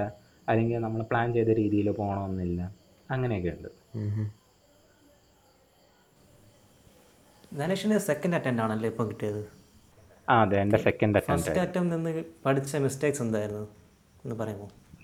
ഓക്കെ. ഫസ്റ്റ് അറ്റംപ്റ്റ് ഞാൻ അതൊരു ഏഹ്, പെട്ടെന്നെടുത്ത ഒരു തീരുമാനമായിരുന്നു തേർഡ് ഇയറിൽ എടു എഴുതണം എന്നുള്ളത് എനിക്ക് ഓർമ്മയുണ്ട് ജൂലൈയിൽ എങ്ങാണ്ടോ ആണ് തേർഡ് ഇയറിന് എഴുതാൻ പറ്റുമെന്ന് കഴിഞ്ഞ കൊല്ലം നോട്ടിഫിക്കേഷൻ വന്നു സോ ഞാൻ അപ്പം തന്നെ ഇത്രയും പെട്ടെന്ന് എങ്ങനെ സിലബസ് തീർക്കുമെന്ന് നോക്കിയപ്പോൾ ഇ സിയുടെ സിലബസ് എടുത്ത് നോക്കി ഇൻസ്ട്രുമെന്റേഷന്റെ സിലബസ് എടുത്ത് നോക്കി. അതിൽ ഓബിയസ്ലി സിയുടെ ആയിരുന്നു കുറവ്. സോ ഇ സിയുടെ ആ സമയം ആ സമയത്ത് തന്നെ ഞാൻ ഫിക്സ് ഫിക്സ് ചെയ്ത്. ഇ സി പഠിച്ചേ തീർക്കാൻ പറ്റുള്ളൂ. ഇൻസ്ട്രുമെന്റേഷൻ പഠിച്ച് തീർക്കാൻ പറ്റില്ല. അങ്ങനെയൊക്കെ. സോ ഞാൻ സിയുടെ പ്രിപ്പയർ ചെയ്യാൻ സ്റ്റാർട്ട് ചെയ്ത് ജൂലൈയിൽ സ്റ്റാർട്ട് ചെയ്തിട്ട് ഞാൻ നവംബർ വരെയൊക്കെ ഏതാണ്ട് കുറേ സബ്ജക്ട്സ് പഠിച്ചു. ആ സബ്ജക്ട്സ് അതായത് ആ സിയിലെ സബ്ജക്ട്സ് നമുക്ക് ഇൻസ്ട്രുമെന്റേഷൻകാർക്കും പഠിക്കാനുണ്ടായിരുന്നു. ലൈക്ക് ബി ടെക് ലെവലിലായാലും ഗേറ്റിലായാലും കോമൺ സബ്ജക്ട്സ് ഉണ്ടായിരുന്നു. സോ ആ കോമൺ സബ്ജക്ട്സ് ഞാൻ നവംബർ വരെ ഇരുന്ന് പഠിച്ചു. എന്നിട്ട് ഡിസംബറിൽ എന്ത് പറ്റിയെന്ന് വെച്ചാൽ എനിക്കൊരു കോമ്പറ്റീഷൻ വന്നായിരുന്നു. അപ്പോൾ അതിന്റെ ഒരു സ്പോർട്സ്? സ്പോർട്സ് അല്ല ടെക്നിക്കലായിരുന്നു അപ്പോൾ അതിന്റെ കുറച്ച് വർക്ക് ഉണ്ടായിരുന്നു. പിന്നെ ഞാനൊരു ഇന്റേൺഷിപ്പിനും പോയായിരുന്നു ആ സമയത്ത്. ബിക്കോസ് ഇന്റേൺഷിപ്പ് ആ സമയത്ത് കിട്ടാൻ നല്ല പാടായിരുന്നു. പിന്നെ എനിക്കത് കിട്ടിയത് ഒരു ഓഫ്ലൈൻ ഇന്റേൺഷിപ്പ് ആയിരുന്നു. ഇലക്ട്രോണിക്സുകാർക്ക് ഓൺലൈൻ ഇന്റേൺഷിപ്സിനെക്കാട്ടിലും ഓഫ്ലൈനാണ് കുറച്ചുകൂടി ചെയ്ത് പഠിക്കാനായിട്ട് ഗുണം. സോ അത് കളയണ്ടെന്ന് വിചാരിച്ച് ഞാൻ ആ സമയത്ത് അതായത് ഡിസംബർ ആയപ്പോൾ തിരിച്ച് നാ കേരളത്തിൽ ഞാൻ ബാംഗ്ലൂരായിരുന്നു. എന്റെ വീട് ബാംഗ്ലൂരാണ്. സോ ഞാൻ തിരിച്ച് ഇവിടെ തിരുവനന്തപുരത്ത് വന്നു. എന്നിട്ട് ഇവിടെ ഇന്റേൺഷിപ്പും ചെയ്യാൻ തുടങ്ങി. പക്ഷേ അവിടെയായിരുന്നു എന്റെ ശരിക്കുള്ള ഒരു മിസ്റ്റേക്ക് എന്താണെന്ന് വെച്ചാൽ ഞാൻ ഇന്റേൺഷിപ്പിന് പോയി തുടങ്ങിയപ്പോൾ അതൊരു സ്റ്റാർട്ടപ്പ് ആയിരുന്നു. സോ അവിടെ എനിക്ക് കണ്ടിന്യൂസ്ലി കുറേ ടൈം ലോസ് ആയിപ്പോയി. അവിടുത്തെ വർക്ക് നല്ലോണം ചെയ്ത് അവിടെ നിന്ന് കുറേ പഠിക്കാൻ പറ്റി. അതേസമയം എന്റെ ഗേറ്റ് എനിക്ക് അത്ര ഫോക്കസ് ചെയ്യാൻ പറ്റിയില്ല. കാരണം ആ സമയത്ത് ഞാൻ ഫസ്റ്റ് അറ്റംപ്റ്റ് കൊടുക്കുന്ന എനിക്കത്ര ഒരു എന്റെ കുറച്ച് ഡിസിഷൻസും ആ സമയത്ത് ഫെയിലായിപ്പോയി അങ്ങനെ. സോ ഡിസംബർ ജനുവരി എന്റെ പ്രിപ്പറേഷൻസ് മൊത്തം കുളമാക്കി സോ വീണ്ടും ഞാൻ ഫെബ്രുവരിയിൽ റീസ്റ്റാർട്ട് ചെയ്തു. അപ്പം ഞാൻ ലൈക്ക് സീറോ നിന്ന് സ്റ്റാ റീസ്റ്റാർട്ട് ചെയ്യുന്ന. പോലെ നവംബർ വരെ നന്നായിട്ട് പഠിച്ച സാധനം ഞാൻ ജനുവരി കഴിഞ്ഞപ്പോൾ മറന്നുപോയി. കുറേ കാര്യങ്ങൾ മറന്നുപോയി. കുറച്ച് ബേസിക് ആയിട്ടുള്ള കാര്യങ്ങൾ മാത്രമേ എനിക്ക് ഓർമ്മ ഉണ്ടായിരുന്നുള്ളൂ സോ യാ അങ്ങനെ. അപ്പോൾ ശ്രദ്ധിക്കേണ്ട ഒരു കാര്യം എന്താണെന്ന് വെച്ചാൽ ലാസ്റ്റ് ടു മന്ത്സ് അതായത് ഫെബ്രുവരിയിലാണ് ഗേറ്റ് എക്സാം എങ്കിൽ ഒരു ഡിസംബർ മിഡ് കഴിഞ്ഞതിന് ശേഷം വേറെ ഒന്നിലും ഫോ- അധികം ഫോക്കസ് അധികം ഫോക്കസ് പോകുന്ന ആക്ടിവിറ്റീസ് ചെയ്യാതിരിക്കാൻ ശ്രമിക്കുക. ഓക്കെ ബിക്കോസ് നമ്മൾ ഡിസംബർ വരെ പഠിച്ച സാധനം ടോപ്പ് ലെവലിലേക്ക് എത്തിക്കാനായിട്ട് നമുക്ക് ഡിസംബർ മാസം ജനുവരി മാസമാണ് ഉപയോഗിക്കേണ്ട ഉപയോഗിക്കേണ്ടിയിരിക്കുന്നത്. ഓക്കെ സോ അത് എന്റെ ഒരു തേർഡ് ഇയറിലെ മിസ്റ്റേക്ക് ആയിരുന്നു. സോ തേർഡ് ഇയറിൽ ഞാൻ ഇ സി എക്സാമിന് ഇ സി എക്സാം അപ്പിയർ ചെയ്തായിരുന്നു. അതിനെനിക്ക് two thousand seven hundred something റാങ്കുമായിരുന്നു അപ്പോൾ പക്ഷേ അത് ആ എക്സാം ക്വാളിഫൈ ചെയ്തത് തന്നെ എനിക്ക് വലിയൊരു സന്തോഷമായിരുന്നു. കാരണം കഴിഞ്ഞ കൊല്ലത്തെ പേപ്പർ ആ സമയം എഴുതിയ ആൾക്കാർക്ക് ആ സമയം എഴുതിയ ആൾക്കാർ പറഞ്ഞത് അതായിരുന്നു ഇതുവരെയുള്ള ഏറ്റവും ടഫസ്റ്റ് പേപ്പർ എന്ന്. കാരണം ന്യൂമറിക്കൽ ആൻസർ ടൈപ്പ് ക്വസ്റ്റ്യൻസ് ഒക്കെ ഭയങ്കര പാടായിരുന്നു. പിന്നെ എം സി ക്യൂസും ഭയങ്കര ലെങ്തി ആയിരുന്നു. സോ നല്ല പാടായിട്ടുള്ള ഒരു പേപ്പറായിരുന്നു. സോ അതിന് ഞാൻ ക്വാളിഫൈ ചെയ്തു എന്ന് പറഞ്ഞ് തന്നെ എനിക്ക് നല്ലൊരു സന്തോഷമായിരുന്നു. പക്ഷെ ഞാൻ അപ്പം തന്നെ ലൈക്ക് ഒന്ന് ഡിസൈഡ് ചെയ്തായിരുന്നു. ഓക്കെ ഇത് ക്വാളിഫൈ ചെയ്തെങ്കിൽ അടുത്ത കൊല്ലം നല്ലൊരു റാങ്ക് മേടിക്കണമെന്ന്. യാ സോ എന്റെ ഒന്ന് രണ്ട് മിസ്റ്റേക്സ് ഞാൻ പറയുകയാണെങ്കിൽ ഞാൻ നേരത്തെ പറഞ്ഞ പോലെ ഡിസംബർ ജാനിൽ ആ ഒരു ഫ്ലോ സ്റ്റേറ്റ് എന്റെ സ്റ്റോപ്പായി. ആ ഒരു ഫ്ലുവൻസി എന്റെ നഷ്ടപ്പെട്ടു. സോ ഗേറ്റിന് പഠിക്കുന്ന ആൾക്കാർ പ്രത്യേകം ശ്രദ്ധിക്കും. എസ്പെഷ്യലി കോച്ചിങ് ഇല്ലാതെ പഠിക്കുന്ന ആൾക്കാർ ശ്രദ്ധിക്കേണ്ട എന്താണെന്ന് വെച്ചാൽ ഒരിക്കലും ടച്ച് വിട്ടിരിക്കരുത്. ഗേറ്റിന് ഗേറ്റിന്റെ ടോപ്പിക്ക് ലൈക്ക് ടോപ്പിക്സ് അതായത് എങ്ങനെയാണ് മാക്സിമം ത്രീ ഡേയ്സ് മാത്രമേ നിങ്ങൾ ഗേറ്റ് പഠിക്കാതിരിക്കാൻ പാടുള്ളൂ. അതായത് മാക്സിമം ത്രീ കണ്ടിന്യൂസ് ഡേയ്സ് കാരണം ത്രീ കണ്ടിന്യൂസ് ഡേയ്സ് കഴിഞ്ഞാൽ ചിലപ്പോൾ നമ്മൾ ഇതുവരെ പഠിച്ചതെല്ലാം മറന്നു പോയി ടച്ച് പോകുന്ന പോലെ തോന്നും. ടച്ച് പോകുന്ന പോലെ ഒരു തോന്നൽ നമ്മുടെ മനസ്സിൽ വന്നാൽ പിന്നെ ഓട്ടോമാറ്റിക്കലി ടച്ച് വിട്ട് പോകാൻ തുടങ്ങിക്കോളും. ഈവൻ ഇഫ് നമ്മൾ നല്ലൊരു ലെവലിലായിരുന്നെങ്കിലും ആ ഒരു തോന്നൽ വന്നാൽ നമുക്ക് ചിലപ്പോൾ ഇത് പോകും. നമുക്ക് നമ്മൾ ചിലപ്പോൾ എക്സാംസിന് പഠിച്ച് അതിന്റെ തലേ ദിവസം ആകുമ്പോൾ ഒരു തോന്നൽ വരുമല്ലോ. അയ്യോ പഠിച്ചതൊക്കെ മറന്നു പോകാൻ തുടങ്ങുന്നു. ചിലപ്പോൾ ആ ഒരു തോന്നൽ വന്നതിന് ശേഷമായിരിക്കും കൂടുതൽ മറന്നു പോകുന്നത്. ആ ഒരു എഫക്റ്റ് വരാതിരിക്കാൻ പ്രിപ്പറേഷൻ ചെയ്യുന്ന മാക്സിമം മൂന്ന് ദിവസത്തിൽ കൂടുതൽ ടച്ച് വിടാതിരിക്കണം. നമ്മൾ റെഗുലർ ആയിട്ട് ട്രെയിൻ ചെയ്യണം അല്ലേ? വെറുതെ റെഗുലർ ആയി റെഗുലർ ആയിരിക്കണം ഓരോ ദിവസം ഒരു രണ്ട് ഫോർമുല ഫോർമുല അല്ല രണ്ട് കൺസെപ്റ്റ് പഠിക്കുക അല്ലെങ്കിൽ ഒരു പത്ത് ക്വസ്റ്റ്യൻ സോൾവ് ചെയ്യുക അത്രയെങ്കിലും ചെയ്യണം. പത്ത് ക്വസ്റ്റ്യന് സോൾവ് ചെയ്യാനായിട്ട് എത്ര? അരമണിക്കൂർ. ഒരു ഗേറ്റ് എക്സാമിന്റെ ഒരു ക്വസ്റ്റ്യന് ടിപ്പിക്കലി മൂന്ന് മിനിറ്റൊക്കെ കൊടുക്കാൻ പാടുള്ളൂ. ഒരു ആവറേജ് ലെവൽ ക്വസ്റ്റ്യൻ സോ പത്ത് ക്വസ്റ്റ്യൻ അരമണിക്കൂർ. അരമണിക്കൂർ എല്ലാ ദിവസവും നമുക്ക് കണ്ടുപിടിക്കാവുന്നേ ഉള്ളൂ. ചില ദിവസങ്ങളിൽ നമുക്ക് അത്രയ്ക്ക് ഒരു ബേർഡൻ ഉണ്ടെങ്കിൽ വി ക്യാൻ ഇഗ്നോർ ഇറ്റ് ഇപ്പോൾ മുന്നത്തെ ദിവസം എക്സാമാണ് അന്നാണെങ്കിൽ അരമണിക്കൂർ പോലും നമുക്ക് ഗേറ്റിന് കൊടുക്കാനുള്ള ഒരു മനസ്സുണ്ടാവത്തില്ല. ഫുള്ള് എക്സാമിന് പഠിക്കാനായിരിക്കും. സോ അങ്ങനത്തെ ദിവസങ്ങളൊക്കെ വി ക്യാൻ ലെറ്റ് ഗോ അങ്ങനെ. സോ ധനേഷ് ഫസ്റ്റ് അറ്റംപ്റ്റ് നടക്കുന്നത് നമ്മൾ തേർഡ് ഇയർ എക്സാമിന് കൂടെ ആയിരുന്നല്ലേ എസ് ഫൈവ് അതോ S six S five S സിക്സുകാർക്ക് പരീക്ഷ ഉണ്ടായിരുന്നില്ല എസ് ഫൈവ് എസ് സിക്സിന്റെ പരീക്ഷ കഴിഞ്ഞായിരുന്നു. പക്ഷെ എസ് സെവന്റെ പരീക്ഷ നടന്നുകൊണ്ടിരിക്കുകയായിരുന്നു. ഗേറ്റിന് പ്രിപ്പയർ അതോ ഒരു മിനിറ്റ്. എനിക്ക് തോന്നുന്നു എസ് സെവന്റെ പരീക്ഷ നടന്നുകൊണ്ടിരിക്കുകയായിരുന്നു. അത് കഴിഞ്ഞിട്ടായിരുന്നു എസ് സിക്സിന്റെയും എസ് ഫൈവിന്റെയും അതായത് തേർഡ് ഇയറിന്റെ പരീക്ഷ. തേർഡ് ഇയേഴ്സ് നമ്മൾ പുതിയ ജൂനിയേഴ്സിന്റെ കാര്യം പറഞ്ഞത്. അല്ലല്ല ഞാൻ ഞാൻ കഴിഞ്ഞ കൊല്ലം എഴുതിയപ്പോൾ പറഞ്ഞ കാര്യമാണ്. അതായത് ഞാൻ കഴിഞ്ഞ കൊല്ലം ഗേറ്റ് എക്സാം എഴുതുമ്പോൾ എസ് സെവന്റെ പരീക്ഷ നടന്നുകൊണ്ടിരിക്കുന്നത് എന്റെ ഗേറ്റ് എക്സാം കഴിഞ്ഞതിന് ശേഷമാണ് നമ്മുടെ സെമിസ്റ്റർ എക്സാം വന്നത് എന്നാണ് എന്റെ ഒരു ഓർമ്മ. ഞാൻ ഗേറ്റ് എഴുതുന്ന സമയത്ത് അതായത് കഴിഞ്ഞ കൊല്ലം ഗേറ്റ് എഴുതുന്ന സമയത്ത് നമ്മുടെ സെമിസ്റ്റർ എക്സാം നടക്കുന്നില്ലായിരുന്നു. ഓക്കെ ഈ ഗേറ്റിന് പ്രിപ്പയർ ചെയ്തപ്പോൾ സെമസ്റ്റർ എക്സാമിന്റെ പെർഫോമൻസിന് എന്തെങ്കിലും പറ്റി കുഴപ്പമുണ്ടായിരുന്നോ? എന്തെങ്കിലും ഡൗൺ ആയിരുന്നോ? യാ യാ വന്നായിരുന്നു. എന്റെ എസ് സിക്സിന്റെ റിസൾട്ട് ജനറലി എനിക്ക് ഇതുവരെ കിട്ടിയതിനെക്കാട്ടിലും കുറച്ച് കുറവായിരുന്നു. പക്ഷേ എനിക്ക് പ്രീവിയസ് സെമിസ്റ്റേഴ്സിന് അത്യാവശ്യം മാർക്കുള്ളത് കൊണ്ട് ഇതിന് ഇച്ചിരി കുറഞ്ഞാലും അത് കുഴപ്പമില്ല ഒരു കോമ്പൻസേറ്റ് ആയി പോയിക്കോളും എന്നുള്ളൊരു രീതിയിലായിരുന്നു. ധനേഷ് ഇത് ഗേറ്റിന് വേണ്ടിയുള്ള പ്രിപ്പറേഷൻ തുടങ്ങിയത് ഏത് ഇയറിലായിരിക്കും ശരിക്കും? ഫുൾ ഫോക്കസ് ഒരു ഡെയിലി ഇത്ര അവേഴ്സ് കൊടുത്ത് ഒരു എപ്പോഴായിരിക്കും? തേർഡ് ഇയർ ഓക്കെ തേർഡ് ഇയറിന്റെ ആ ഒരു തേർഡ് ഇയേഴ്സിന് ഗേറ്റ് എഴുതാം എന്ന് പറഞ്ഞ ആ ഒരു സമയത്ത് മുതലാണ് ഞാൻ അത്ര ഒരു ഫോക്കസ് കൊടുത്ത് പഠിക്കാൻ തുടങ്ങിയത്. ഞാൻ തേർഡ് ഇയറിൽ ഗേറ്റ് എഴുതി കഴിഞ്ഞ് അതായത് ഫെബ്രുവരിയിൽ ഗേറ്റ് എഴുതി കഴിഞ്ഞിട്ട് പിന്നെ ഒരു ആറ് മാസം ആറ് ഞാൻ അത് കഴിഞ്ഞിട്ട് എന്റെ ഫോർത്ത് ഇയറിന്റെ പ്രിപ്പറേഷൻ സ്റ്റാർട്ട് ചെയ്യുന്നത് ജൂലൈയിലായിരുന്നു കാരണം തേർഡ് ഇയറിന്റെ ഗേറ്റ് എക്സാം എഴുതി കഴിഞ്ഞതിന് ശേഷം എനിക്ക് ഒന്ന് രണ്ട് ഹാക്കത്തോൺസും കോമ്പറ്റീഷൻസിന്റെ കാര്യങ്ങളൊക്കെ വന്നായിരുന്നു സോ ഞാൻ അതിൽ കൂടുതൽ ഫോക്കസ് ചെയ്തു പിന്നെ ഒന്ന് രണ്ട് പ്രോജക്ട്സ് ചെയ്തു എന്റെ ഇന്റേൺഷിപ്പ് നല്ല രീതിയിൽ എൻഡ് ചെയ്യിപ്പിച്ചു സോ അതൊക്കെ കഴിഞ്ഞിട്ട് ഞാനൊരു ജൂലൈയിലാണ് വീണ്ടും അടുത്ത അതായത് ഇക്കൊല്ലത്തെ ഗേറ്റ് എക്സാമിന് വേണ്ടി പ്രിപ്പയർ ചെയ്ത് തുടങ്ങി അപ്പോൾ ധനേഷ് ഈ ടെസ്റ്റ് പേപ്പേഴ്സ് ഒക്കെ ചെയ്യാൻ തുടങ്ങിയത് ഡിസംബർ തൊട്ടായിരുന്നു? അല്ല. എനിക്ക് തോന്നുന്നു യാ ഞാൻ പറയാം. ഞാൻ ജൂലൈയിൽ ലൈക്ക് ഇക്കൊല്ലത്തേക്ക് വേണ്ടി ജൂലൈയിൽ സ്റ്റാർട്ട് ചെയ്തു എന്ന് പറഞ്ഞില്ലേ? അപ്പം ഞാൻ ഒരു മൂന്നാൽ മാസം എടുത്തിട്ട് എന്റെ കംപ്ലീറ്റ് ഇത് പോർഷൻസ് കവർ ചെയ്യാൻ നോക്കി. എനിക്കത് കവർ ചെയ്യാനും പറ്റി. കാരണം ഞാൻ തേർഡ് ഇയറിൽ എഴുതിയ എഴുതിയപ്പോൾ ചെയ്ത പ്രിപ്പറേഷന്റെ കുറേ കാര്യങ്ങൾ ഇപ്പോഴും തലയിലുണ്ടായിരുന്നു. അപ്പോൾ അതെനിക്ക് അറിയത്തില്ലായിരുന്നു അതിലേക്ക് പഠിച്ചു തുടങ്ങിയപ്പോഴാണ് ഓക്കെ പെട്ടെന്ന് പെട്ടെന്ന് മനസ്സിലായി പോകുന്നുണ്ടല്ലോ എന്നുള്ള ഒരു ഇത് വന്നത്. അപ്പം ഞാൻ ജൂൺ അല്ല sorry July August September October. October വരെ ഒക്ടോബർ എൻഡ് വരെ ഞാൻ കൺസെപ്റ്റ്സ് തറവാക്കുമായിരുന്നു. എന്നിട്ട് നവംബർ ഡിസംബർ ജാൻ മൂന്ന് മാസമാണ് ഞാൻ ടെസ്റ്റ് പേപ്പേഴ്സിന് വേണ്ടി നീക്കി വെച്ചത്. ഓക്കെ. ബിക്കോസ് ഗേറ്റ് ഗേറ്റ് ഗേറ്റിൽ എങ്ങനെയാണെന്ന് വെച്ചാൽ എല്ലാവർക്കും കൺസെപ്റ്റ്സ് അറിയാം. ഗേറ്റിൽ എഴുതി മോശം മാർക്ക് മേടിക്കുന്ന ആൾക്ക് ആ സാധനം അറിയില്ല എന്നല്ല. ആ അയാൾക്കും അതേപോലെ തന്നെ നല്ല കൺസെപ്റ്റ് ഉണ്ടായിരിക്കും. പക്ഷേ അത് ആ സമയത്ത് ചിലപ്പോൾ കൺവേർട്ട് ചെയ്യാൻ അല്ലെങ്കിൽ ക്വസ്റ്റ്യൻ സോൾവ് ചെയ്യുന്നതിൽ എന്തെങ്കിലും മിസ്റ്റേക്ക് വന്നത്. അങ്ങനെ എന്തെങ്കിലും ആയിരിക്കാം.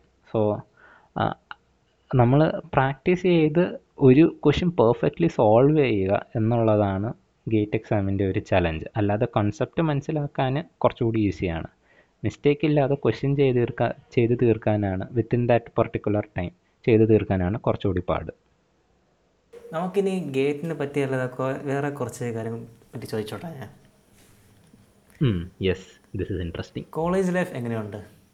College life okay college life ശരിക്കും പറഞ്ഞാൽ കോവിഡ് കഴിഞ്ഞ് കോളേജിൽ വരുന്നു എന്ന് പറഞ്ഞപ്പോൾ ഭയങ്കര സന്തോഷമായിരുന്നു. കാരണം ഫ്രണ്ട്സിനെ നേരിട്ട് കാണാൻ പറ്റും. പിന്നെ ക്ലാസ് റൂമിൽ വന്നിരുന്ന് പഠിക്കുന്ന ആ ഒരു എഫക്റ്റ് എനിക്ക് ഒരു ഓൺലൈൻ ക്ലാസ്സിനും തോന്നിയിട്ടില്ല. കാരണം ക്ലാസ് റൂം എന്ന് പറയുന്നത് തന്നെ നമുക്കൊരു ഓർമ്മയാണ്. പിന്നീട് ആലോചിക്കാനായിട്ട് കുറേ നല്ല നല്ല കളക്ഷൻസ് ഓഫ് ഓർമ്മ തരുന്ന ഒരു സ്ഥലമാണ് ക്ലാസ് റൂം ക്ലാസ് റൂമിൽ പഠിക്കാനാണ് ആൾക്കാർ മിനിമം മിനിമം അതായത് പഠിത്തത്തിനാണ് അവിടെ മിനിമം ഇത് കൂടുതലും ആ സമയത്ത് നമ്മൾ അങ്ങോട്ടും ഇങ്ങോട്ടും സംസാരിച്ചിരിക്കുന്ന അല്ലെങ്കിൽ അടിച്ചുകൊണ്ടിരിക്കുന്ന ചളി ഫ്രണ്ട്സ് പറയുന്ന ചളി അല്ലെങ്കിൽ ആർക്കെങ്കിലും എന്തെങ്കിലും അബദ്ധം പറ്റുവാണെങ്കിൽ അങ്ങനെ. ആ ഒരു ഫൺ മൊമെന്റ്സ് ആണ് കൂടുതലും നമുക്ക് ക്ലാസ് റൂമിനെ പറ്റിയുള്ള ഓർമ്മകൾ ഉണ്ടായിരിക്കുന്നത്.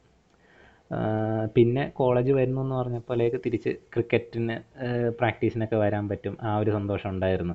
കാരണം വേറെ ഏത് ഡിപ്പാർട്ട്മെന്റ് ആയാലും അവരുടെ ആക്ടിവിറ്റീസ് ഓൺലൈൻ നടത്തിയാലും അതിന് ഒരുവിധം എഫക്റ്റ് ഉണ്ടായിരിക്കും. പക്ഷേ ഫിസിക്കൽ എഡ്യൂക്കേഷൻ ഡിപ്പാർട്ട്മെന്റിന്റെ ആക്ടിവിറ്റീസ് ഓഫ്ലൈൻ തന്നെ നടത്തേണ്ടി വരും. ഓൺലൈനിൽ ക്രിക്കറ്റ് കളിക്കാൻ പറ്റത്തില്ല.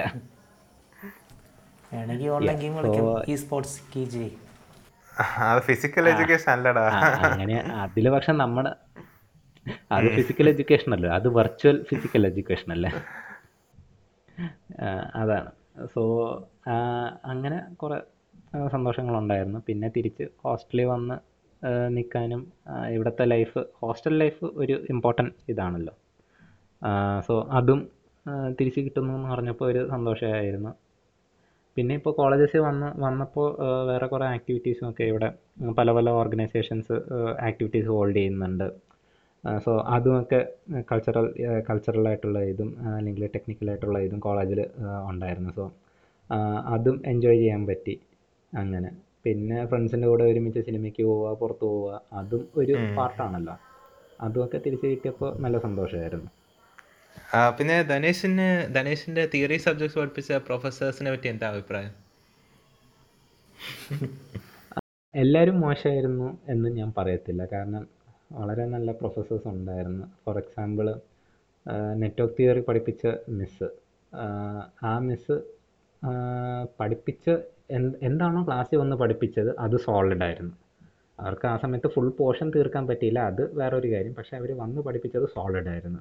അതേപോലെ തന്നെ ഡിജിറ്റൽ ഇലക്ട്രോണിക്സ് എടുത്ത് തന്ന teacher she is like one of the best teachers have in in T ഒന്നും അറിയാത്ത ലൈക്ക് നമ്മൾ എസ് ത്രീയിൽ ഒന്നും അറിയാത്ത ഇന്ന് കുറേ കാര്യങ്ങൾ അറിയുന്ന ഒരു ഫേസാണ് എസ് ത്രീ എസ് ഫോർ ആ സമയത്ത് ഡിജിറ്റൽ ഇലക്ട്രോണിക്സ് പോലെയുള്ള ഒരു കോംപ്ലക്സ് സബ്ജക്റ്റ് എനിക്ക് ഫുൾ ക്ലാരിറ്റിയോടെ മനസ്സിലാക്കി തന്നത് ആ ടീച്ചറിന്റെ ഒരു കഴിവ് തന്നെയാണ്. So hats off to that പിന്നെ നമുക്ക് അനലോഗ് ഇലക്ട്രോണിക്സ് എന്ന് പറഞ്ഞ ഒരു സബ്ജക്റ്റ് ഉണ്ടായിരുന്നില്ല. അതിന് പകരം E D C S S D and analog integrated circuits ഇത് മൂന്നും പഠിപ്പിച്ച ടീച്ചേഴ്സും നല്ലവരായിരുന്നു. എസ്പെഷ്യലി എസ് എസ് ടി പഠിപ്പിച്ച ടീച്ചർ വളരെ നന്നായിട്ടായിരുന്നു അതിന്റെ ഫിസിക്സ് പാർട്ടൊക്കെ പഠിപ്പിച്ചത്. ഈ സെമി കണ്ടക്ടർ ഫിസിക്സ് എന്ന് പറയുന്നതിലേക്ക് അത് ഹൈലി കോൺസെപ്റ്റലൈസ്ഡ് ആയിട്ടുള്ള ഒരു ഏരിയ ആണ്. അത് നല്ല രീതിയിൽ കവർ ചെയ്യിപ്പിക്കാൻ ആ ടീച്ചറെ ടീച്ചറിനെ പറ്റുന്ന ടീച്ചറെ കൊണ്ട് പറ്റുന്ന മാക്സിമം ചെയ്തെന്ന് തന്നെയാണ് ഞാൻ പറയുന്നത്. ആ ടീച്ചറിന്റെ ഹസ്ബൻഡിനും ആ സമയത്ത് എന്തോ ഒരു ഇഷ്യൂ ആയിട്ട് ആ ടീച്ചറിന് കുറേ ലീവ് എടുക്കേണ്ടി വന്നു. എന്നാലും നമ്മളെ ഒരു ദിവസം സൺഡേ സൺഡേ ആയിട്ട് പോലും ഒരു ദിവസം നമ്മളെ ക്ലാസ്സിൽ വിളിച്ച് വരുത്തി ക്ലാസ് എടുത്ത് തന്നത് എനിക്കിപ്പോഴും ഓർമ്മയുണ്ട്. സോ അത് നല്ലൊരു മെമ്മറി തന്നെയായിരുന്നു. പിന്നെ കൺട്രോൾ സിസ്റ്റംസ് എടുത്ത ടീച്ചറും കൺട്രോൾ സിസ്റ്റംസിലേക്ക് അത് ബേസിക്കലി ഒരു മാത്ത മാത്സ് ആണ്. അതിൻ ആ സബ്ജക്റ്റിന്റെ ബ്യൂട്ടി അറിഞ്ഞ് പഠിക്കുകയാണെങ്കിൽ അതിനേക്കാളും ബെറ്റർ ആയിട്ടുള്ള വേറൊരു സബ്ജക്റ്റും ബി ടെക്കിലില്ല എന്ന് തന്നെയാണ് എനിക്ക് പറയാനുള്ളത്. അപ്പോൾ ആ ടീച്ചർ നമുക്ക് നേരിട്ട് പഠിപ്പിക്കാതെ ഇൻ കുറച്ച് വീഡിയോസ് നോക്കി വരാനായിരുന്നു പറഞ്ഞത്. സോ അത് നല്ലൊരു കാര്യമായിട്ട് എനിക്ക് തോന്നി. ബിക്കോസ് ടീച്ചറിന് ഒരു പോർഷൻ മാത്രമേ പഠിപ്പിക്കാൻ പറ്റുള്ളൂ. ബാക്കി നമ്മൾ തന്നെ റെഫർ ചെയ്ത് പഠിക്കേണ്ട ഒരു ഇതാണ്. സോ അത് വെച്ച് നോക്കുകയാണെങ്കിൽ ആ ടീച്ചർ വളരെ നല്ല രീതിയിൽ പഠിപ്പിച്ചു. പിന്നെ അതിന്റെ ഒരു ഫിസിക്കൽ മീനിങ്ങും കൂടി പറഞ്ഞു തന്നപ്പോൾ ആ സബ്ജക്റ്റ് കംപ്ലീറ്റ് ആയി എന്നാണ് എനിക്ക് പറയാനുള്ളത്. ഇനിയും ഗേറ്റ് എഴുതി എഴുതാൻ പോകുന്ന പിള്ളേർക്ക് എന്തെങ്കിലും അഡ്വൈസ് ഉണ്ടോ? എന്ന് വെച്ചാൽ മെത്തേഡ് അല്ലാതെ വേറെ എന്തെങ്കിലും അഡ്വൈസ് അതെ. സോ കോച്ചിങ്ങിന് പോകണമെന്ന് താല്പര്യമുള്ളവർ അതിനായിട്ടൊരു സമയം കണ്ടെത്തി അതിൽ ഡെഡിക്കേറ്റഡ് ആയിട്ട് വർക്ക് ചെയ്യണം. കോച്ചിങ്ങിന് പോകുന്നത് എപ്പോഴും നല്ലതായിരിക്കും. കോച്ചിങ്ങിന് പോയി നല്ല മാർക്ക് മേടിച്ച ആൾക്കാരെ എനിക്കറിയാം. പ്രത്യേകിച്ച് എ എസ് അക്കാഡമി ലൈക്ക് എന്റെ അടുത്ത് ഏത് കോച്ചിങ്ങിന് പോകണമെന്ന് ചോദിക്കുകയാണെങ്കിൽ ഞാൻ എ എസ് അക്കാഡമിയുടെ പേരായിരിക്കും സജസ്റ്റ് ചെയ്യുന്നത് ഇതൊരു പ്രൊമോഷണൽ വീഡിയോ ആയിട്ടൊന്നും കരുതണ്ട. പ്രൊമോഷണൽ പോഡ്കാസ്റ്റ് എക്സ്പീരിയൻസിൽ പറയുന്നതാണ്. ആ, ഓക്കെ ഏസ് ഇത് കേൾക്കുവാണെങ്കിൽ നമുക്ക് പേ ചെയ്യാം. സ്പോൺസർഷിപ്പിന് ഓക്കെ. ആ അപ്പോൾ ഏസ് അക്കാഡമി വളരെ നല്ലൊരു ഇതാണ് എനിക്കും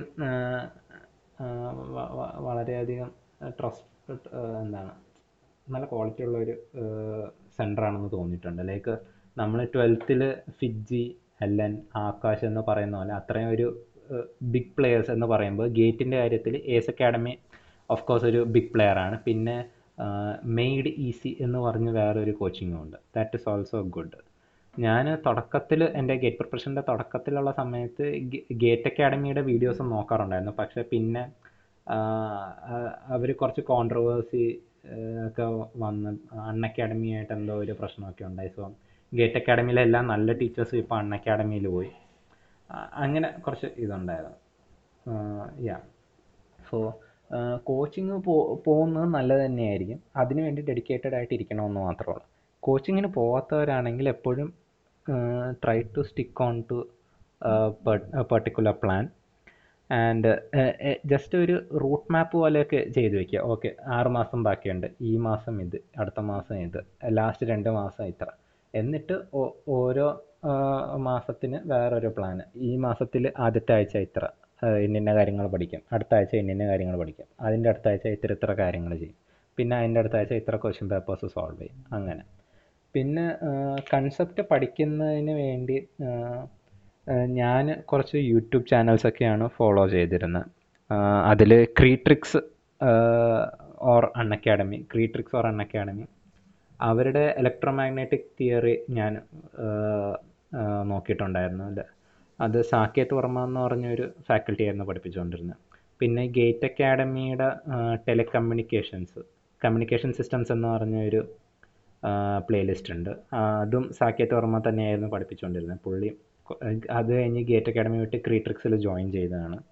പിന്നെ സബ്ജക്റ്റിനെ പറ്റി കുറച്ചുകൂടി ഡെപ്തായിട്ട് പഠിക്കണം. അതായത് മോർ ദാൻ ഗേറ്റ് ലെവൽ പഠിക്കണമെന്ന് തോന്നുന്നവർക്ക് N P ടെല്ലിന്റെ N P T E L national programme for techno technology or technical enhancement learning അത് ഐ ഐ ടീസിന്റെ ഒരു ഇനിഷ്യേറ്റീവാണ് അതിന്റെ വീഡിയോസും നോക്കാം. ഇപ്പോൾ ഗേറ്റ് ഓറിയന്റഡ് ആയിട്ട് പഠിക്കാനായിട്ട് എൻ പി ടി എല്ലിന്റെ ഏതോ ഒരു ഗേറ്റ് പോർട്ടൽ എന്ന് പറഞ്ഞ ഒരു ഫെസിലിറ്റി വന്നിട്ടുണ്ട്. സോ അതൊക്കെ ആൾക്കാർക്ക് യൂസ് ചെയ്യാം. പിന്നെ ഞാൻ ഞാൻ കൺസെപ്റ്റ് പഠിച്ചത് ഇത്ര ഇത്ര സ്ഥലത്തു നിന്നായിരുന്നു പിന്നെ ക്വസ്റ്റ്യൻസിന് വേണ്ടി ഞാൻ യൂസ് ചെയ്തത് മെയ് ഡി സിയുടെ ഒരു പ്രീവിയസ് ഇയറിന്റെ ബുക്ക് മേടിച്ചിട്ടുണ്ടായിരുന്നു. ഞാൻ ട്വന്റി ട്വന്റി വണ്ണിന്റെ ഗേറ്റ് ചെയ്യുന്ന സമയത്ത് അതായത് തേർഡ് ഇയറിൽ ഗേറ്റ് ചെയ്യുന്ന സമയത്ത് മെയ് ഡി സിയുടെ ഒരു ബുക്ക് മേടിച്ചായിരുന്നു. ആ കൊല്ലം അത് അത്ര നന്നായിട്ട് യൂസ് ചെയ്യാൻ പറ്റിയില്ല. സോ ഞാൻ അത് തന്നെ ഫോർത്ത് ഇയറിൽ ഗേറ്റ് ചെയ്തുമ്പോൾ യൂസ് ചെയ്തു. സോ അതിൽ ഞാൻ എന്ത് ചെയ്യുന്നു വെച്ചാൽ ഒരു ടോപ്പിക്ക് പഠിച്ചു കഴിഞ്ഞ ഉടനെ ആ ടോപ്പിക്കിന്റെ പ്രീവിയസ് ഇയർ ക്വസ്റ്റ്യൻസ് എടുക്കും. എന്നിട്ട് ട്വന്റി ടെന്ന് വരെ എത്ര ക്വസ്റ്റ്യൻസ് ഉണ്ടോ അത് പ്രാക്ടീസ് ചെയ്യും. ട്വന്റി ടെന്നിന് ശേഷം ട്വന്റി ട്വന്റി വരെയുള്ള ക്വസ്റ്റ്യൻസ് ഞാൻ ജസ്റ്റ് അവിടെ ബാക്കി വയ്ക്കും എന്നിട്ട് ഓരോ സബ്ജക്റ്റിന്റെ ഇങ്ങനെ ചെയ്ത് കഴിയുമ്പോൾ അതായത് ഇപ്പോൾ ഒരു സബ്ജക്റ്റ് എടുക്കുകയാണെങ്കിൽ അതിൽ കുറേ സബ് ടോപ്പിക്സ് ഉണ്ട്. ഇപ്പോൾ നെറ്റ്വർക്ക് തിയറി എടുക്കുകയാണെങ്കിൽ അതിനകത്ത് ആദ്യം വരുന്നത് basic K V L K C L network theorems ഉണ്ട്. പിന്നെ ലാപ്ലാസ് ഉണ്ട്. അത് കഴിഞ്ഞിട്ട് ടു പോർട്ട് നെറ്റ്വർക്ക് ഉണ്ട്. ഓക്കെ. അപ്പോൾ ഫോർ എക്സാമ്പിൾ ഞാൻ ബേസിക് നെറ്റ്വർക്ക് തിയറംസ് പഠിച്ചു കഴിഞ്ഞിട്ട് അതിന്റെ ടു തൗസൻഡ് ടെന്നിന് വരെയുള്ള ഗേറ്റ് ക്വസ്റ്റ്യൻസ് നോക്കും. എന്നിട്ട് അത് വിടും.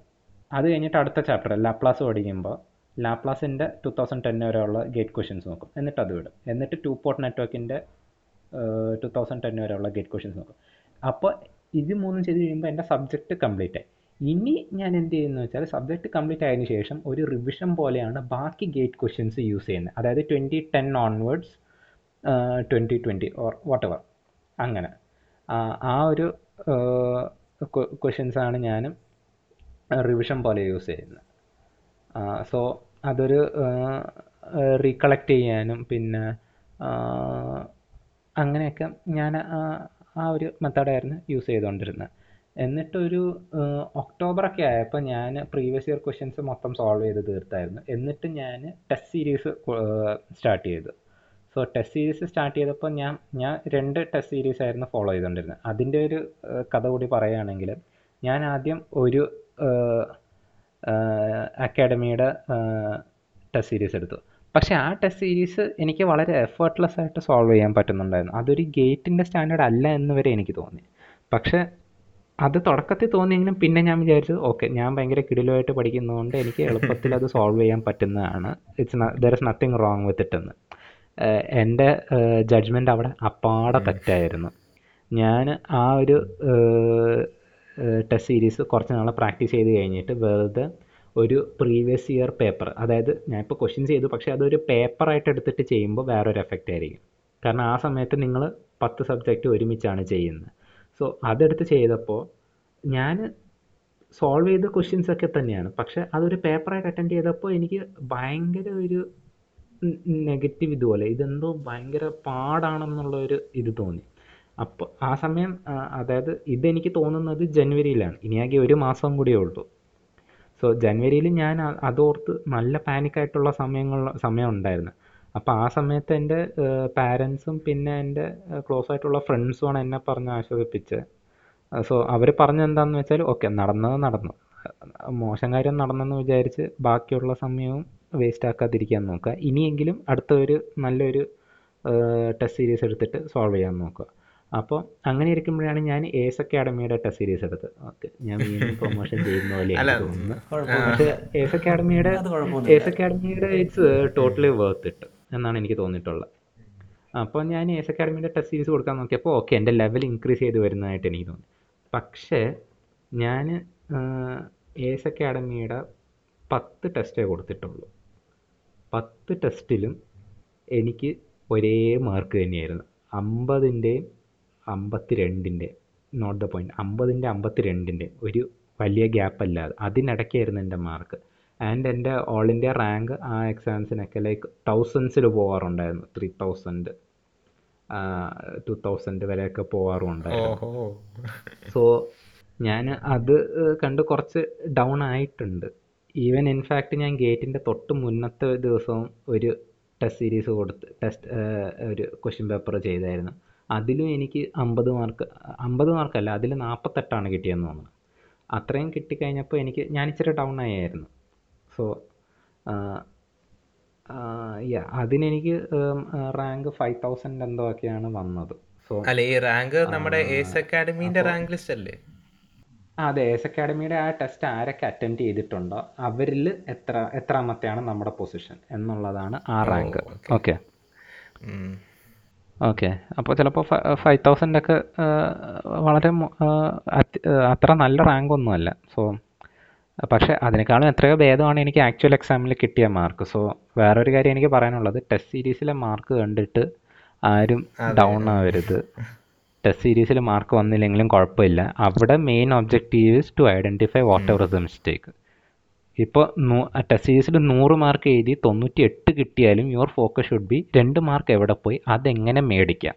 അല്ലാതെ തൊണ്ണൂറ്റി എട്ട് കിട്ടിയത് കൊണ്ട് റിലാക്സ്ഡ് ആയിരിക്കാം. അല്ലെങ്കിൽ നേരെ തിരിച്ച് ഇപ്പം നൂറിൽ ഇരുപതിന് താഴെയാണ് മാർക്കെങ്കിൽ ഓക്കെ ഇരുപത് കിട്ടി. ഇനിയൊന്നും ചെയ്തിട്ട് കാര്യമില്ല എന്ന് പറഞ്ഞ് ഡിപ്രസ്ഡ് ആയിരിക്കാനോ പാടില്ല. എത്ര മാർക്ക് കിട്ടിയോ? ഹൺഡ്രഡ് മൈനസ് ദാറ്റ് മച്ച് അത്രയും മാർക്ക് എങ്ങനെ പോയി? എന്തുകൊണ്ട് പോയി? ഇനി അത് എങ്ങനെ ഇമ്പ്രൂവ് ചെയ്യാം? ആ മൂന്ന് കാര്യങ്ങളിലായിരിക്കണം ഇത്. ഓക്കെ ഓക്കെ പിന്നെ എനിക്ക് പറയാനുള്ളത് യാ സോ ഏത് കോച്ചിങ്ങിന് പോവുകയാണെങ്കിൽ ഏത് കോച്ചിങ്ങിന് പോകണം അല്ലെങ്കിൽ ഏത് മെറ്റീരിയൽ ഫോളോ ചെയ്യണം? എന്നുള്ളതായിരിക്കും ഒരു കൺഫ്യൂസിങ് ഏരിയ നമുക്ക് വരാൻ പോകുന്നത്. സോ അതിനുവേണ്ടി സീനിയേഴ്സിന്റെ അടുത്ത് ടിപ്സ് ചോദിക്കണം. അല്ലെങ്കിൽ ഇപ്പോൾ കോമൺലി നമ്മൾ കേൾക്കുന്ന ഒരു അഞ്ച് കോച്ചിങ് സെന്റേഴ്സ് കാണുമല്ലോ. ഫോർ എക്സാമ്പിൾ ഇപ്പോൾ GATE Academy Made Easy ഫുട്ട് ഓൺ കൊച്ചിയിലെ ഫുട്ട് ഓൺ എന്റെ സീനിയർ അതായത് കഴിഞ്ഞ കൊല്ലത്തെ വൈഷ്ണവ് എന്ന് പറഞ്ഞ ഒരു ചേട്ടൻ പുള്ളി ഓൾ ഇന്ത്യ റാങ്ക് ഫൈവ് ആയിരുന്നു.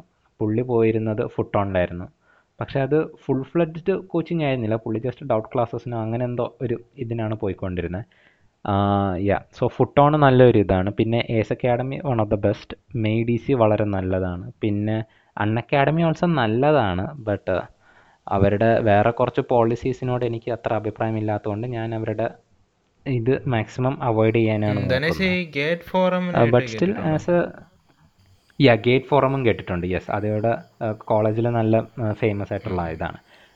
ഇടയ്ക്ക് അവർ ലൈക്ക് തേർഡ് ഇയർ ഒക്കെ ആകുമ്പോൾ അവർ പിള്ളേരെ ഇങ്ങോട്ട് വിളിച്ച് തുടങ്ങിക്കോളും. ഇങ്ങോട്ട് ജോയിൻ ചെയ്യുന്നുണ്ടോ ഗേറ്റ് ചെയ്യുന്നത് നല്ലതാണെന്നൊക്കെ പറഞ്ഞിട്ട്. സോ യാ ഗേറ്റ് ഫോറമും നല്ലതാണ്. പിന്നെ ഇവിടുത്തെ ONES O N E S ONES എന്ന് പറഞ്ഞ ഒരു കോച്ചിങ്ങും അത്യാവശ്യം നല്ലതാണെന്ന് കേട്ടിട്ടുണ്ട്. എന്റെ ഒരു super senior all India rank twenty six ഒക്കെ കിട്ടിയത് വൺസ് കോച്ചിങ്ങിൽ പോയിട്ടാണ്. സോ അതും നല്ലതാണ്. സോ ഈ അഞ്ചെണ്ണത്തിൽ ഏതെടുക്കണമെന്ന് കിടന്ന് കൺഫ്യൂസ്ഡ് ആവേണ്ട കാര്യമില്ല. ഈ അഞ്ചെണ്ണത്തിൽ ഏതെടുത്താലും പിന്നെ നമ്മുടെ എഫേർട്ടിനെ ഡിപ്പെൻഡ് ചെയ്തിട്ടായിരിക്കും റിസൾട്ട് വരുന്നത്. സോ ഇതിൽ ഏത് എടുത്താലും നമുക്ക് അതിനെ നല്ലൊരു നല്ലൊരു രീതിയിൽ യൂസ് ചെയ്യാൻ പറ്റുന്ന ഒരു ഇതുണ്ടാവുന്ന. നമുക്കൊരു ക്ലാരിറ്റി വേണം. ഓക്കെ പിന്നെ അതേപോലെ തന്നെ ടെസ്റ്റ് സീരീസ് പറ്റുമെങ്കിൽ രണ്ട് രണ്ട് ടെസ്റ്റ് സീരീസ് അറ്റംപ്റ്റ് ചെയ്യാൻ നോക്കുക. ഞാൻ ഒരു ടെസ്റ്റ് സീരീസ് എടുത്തിട്ട് കുറേ നാൾ അതും വെച്ചുകൊണ്ടിരുന്നു പിന്നെ എന്റെ ഒരു ഒരു മിസ്കാൽക്കുലേഷനും കാരണമാണ് എനിക്ക് കൂടുതൽ ടെസ്റ്റ് സീരീസ് അറ്റംപ്റ്റ് ചെയ്യാതിരിക്കാൻ അറ്റംപ്റ്റ് ചെയ്യാൻ പറ്റാ പറ്റാതെ പോയി വന്നു. സോ അല്ല ഈ ടെസ്റ്റ് സീരീസ് നമ്മുടെ എക്സാമിന്റെ എൻവയൺമെന്റിൽ തന്നെയല്ലേ? എന്ന് വെച്ചാൽ മൂന്ന് മണിക്കൂറിൽ ഇത്ര ക്വസ്റ്റ്യൻസ് അങ്ങനല്ലേ? അതെ. ടെസ്റ്റ് സീരീസിൽ ടെസ്റ്റ് സീരീസിൽ different types of test series ഉണ്ട്. അതായത് ഒരു കംപ്ലീറ്റ് ടെസ്റ്റ് സീരീസ് എടുക്കുവാണെങ്കിൽ അതിൽ അവർ സബ്ജക്റ്റ് വൈസ് സബ്ജക്റ്റ് വൈസ് അല്ല ആദ്യം ടോപ്പിക് വൈസ് ഉള്ള ഒരു ടെസ്റ്റ് വരും. അത് ചിലപ്പോൾ അരമണിക്കൂർ എന്തെങ്കിലും ആയിരിക്കും. പിന്നെ സബ്ജക്റ്റ് വൈസ് ടെസ്റ്റ് തരും. അത് ചിലപ്പോൾ ഒരു മണിക്കൂറോ മുക്കാൽ മണിക്കൂറോ എന്തെങ്കിലും ആയിരിക്കും. പിന്നെ രണ്ട് സബ്ജക്റ്റ് മിക്സ് ചെയ്തിട്ടുള്ള ടെസ്റ്റ് ഉണ്ടായിരിക്കും. അതെനിക്ക് തോന്നുന്നു ഒന്നര മണിക്കൂറായിരിക്കും പിന്നെ എല്ലാ സബ്ജക്ട്സും മിക്സ് ചെയ്തിട്ടുള്ള ഒരു ടെസ്റ്റ് ഒരു സെറ്റ് ഓഫ് ടെസ്റ്റ് ഉണ്ടായിരിക്കും. അത് മൂന്ന് മണിക്കൂർ നൂറ് മാർക്ക് ഓക്കെ അങ്ങനത്തെ അതാണ് ഒരു ഫുൾ ടെസ്റ്റ് സീരീസിന്റെ പാക്കേജ് എന്ന് പറയുന്നത്. ഞാൻ ആദ്യം ചൂസ് ചെയ്ത അക്കാഡമിയുടെ ടെസ്റ്റ് സീരീസ് ഇങ്ങനെ എല്ലാ ടൈപ്പ് ടെസ്റ്റും ഉണ്ടായിരുന്നു. പക്ഷേ ഞാൻ പിന്നീട് എസ് അക്കാഡമിയുടെ ചൂസ് ചെയ്യുമ്പോൾ ആകെ എല്ലാ സബ്ജക്ട്സും ഉള്ള ടെസ്റ്റ് സീരീസ് മാത്രം എടുത്താൽ മതി എന്നുള്ള ഒരു കാരണം ആകെ ഒരു മാസമേ ബാക്കിയുള്ളൂ. എനിക്ക് വീണ്ടും സബ്ജക്റ്റ് വൈസ് കൊടുക്കാനായിട്ട് സമയമില്ല. സോ ഞാൻ പത്ത് പന്ത്രണ്ട് ടെസ്റ്റ് കംപ്ലീറ്റ് ടെസ്റ്റ്സ് മാത്രം ഇൻക്ലൂഡ് ആവുന്ന ഒരു പാക്കേജാണ് സെലക്ട് ചെയ്തത്. അതിനൊരു മിനിമം എമൗണ്ടേ ആവത്തുള്ളൂ. സോ അതിനെപ്പറ്റി വറി ചെയ്യേണ്ട കാര്യമില്ല. ടെസ്റ്റ് സീരീസൊക്കെ നമുക്ക് ഈസിലി അഫോർഡബിൾ ആയിട്ടുള്ള പ്രൈസിന് കിട്ടും. ക്രിസ്മസ് അല്ലെങ്കിൽ ഫെസ്റ്റീവ് സീസണിലൊക്കെയാണ് എടുക്കുന്നതെങ്കിൽ ഇവരുടെയൊക്കെ ഡിസ്കൗണ്ടോ ഡിസ്കൗണ്ടും കിട്ടാൻ ചാൻസ് ഉണ്ട്. ഓക്കെ പിന്നെ last but not the least ഒരു കാര്യം എന്താണെന്ന് വെച്ചാൽ നമ്മുടെ ഈ ഗേറ്റിന്റെ ജേണിയിൽ കുറേ ഓബ്സ്റ്റക്കിൾസ് വരും. നമ്മളെ പുൾ ഡൗൺ ചെയ്യാനായിട്ട് കുറേ കാര്യങ്ങൾ വരും. എസ്പെഷ്യലി കൊറോണ ആയതുകൊണ്ട് കുറേ ആൾക്കാരുടെ മെന്റൽ ഹെൽത്തൊക്കെ നല്ല ഡൗൺ ആയിട്ടുണ്ടായിരിക്കും. സോ ഒരു ലക്ഷ്യത്തിലോട്ട് പോകുമ്പോൾ നമ്മൾ പിന്നിലോട്ട് വലിക്കാൻ ആയിരം റീസൺസ് ഉണ്ടായിരിക്കും. പക്ഷെ നമ്മളെ മുന്നിലോട്ട് നയിക്കാൻ ആകെ ഒരു റീസണേ ഉണ്ടായിരിക്കുള്ളൂ. അത് നമ്മുടെ ആഗ്രഹമായിരിക്കും. സോ അത് സ്ട്രോങ് ആക്കി വെച്ചാൽ പിന്നിലോട്ട് വരിക്കുന്ന ഫോഴ്സസിനെ അത് കോൺട്രാക്റ്റ് ചെയ്തിട്ട് നമ്മളെ മുന്നോട്ട് തന്നെ നയിക്കും. സോ ആ ഒരു കാര്യം എപ്പോഴും ഓർത്തുകൊണ്ടിരിക്കുക എന്തൊക്കെ എത്ര ഇപ്പോൾ ഞാൻ എന്റെ ഫോർത്ത് ഇയറിന്റെ ഇത് സ്റ്റാർട്ട് ചെയ്യുമ്പോൾ ഞാൻ വിചാരിച്ചിട്ടുണ്ട് ഓ ജൂലൈയിലല്ല കുറച്ചുകൂടി നേരത്തെ കഴിഞ്ഞ കൊല്ലത്തെ ഗേറ്റ് കഴിഞ്ഞപ്പോൾ തന്നെ സ്റ്റാർട്ട് ചെയ്തിരുന്നെങ്കിലോ എന്ന് വിചാരിച്ചിട്ടുണ്ട്. പക്ഷേ ജൂലൈയിൽ എന്റെ തോട്ട് പ്രോസസ്സ് എങ്ങനെയാണെന്ന് വെച്ചാൽ ഓക്കെ ഇപ്പോൾ സ്റ്റാർട്ട് ചെയ്താൽ നിനക്ക് നിന്റെ ലക്ഷ്യത്തിൽ എത്താൻ പറ്റുമോ? എത്താൻ പറ്റുമെങ്കിൽ ഇപ്പോൾ സ്റ്റാർട്ട് ചെയ്യും. എന്നായിരുന്നു. ഞാൻ ജൂലൈ വരെ പ്രിപ്പയർ ചെയ്യാത്തതിന്റെ കാര്യം ഓർത്ത് വിഷമിച്ചിരുന്നെങ്കിൽ ജൂലൈ കഴിഞ്ഞിട്ടുള്ള സമയത്ത് എനിക്ക് നല്ലൊരു ഫോക്കസ് ചെയ്യാൻ പറ്റത്തില്ലായിരുന്നു.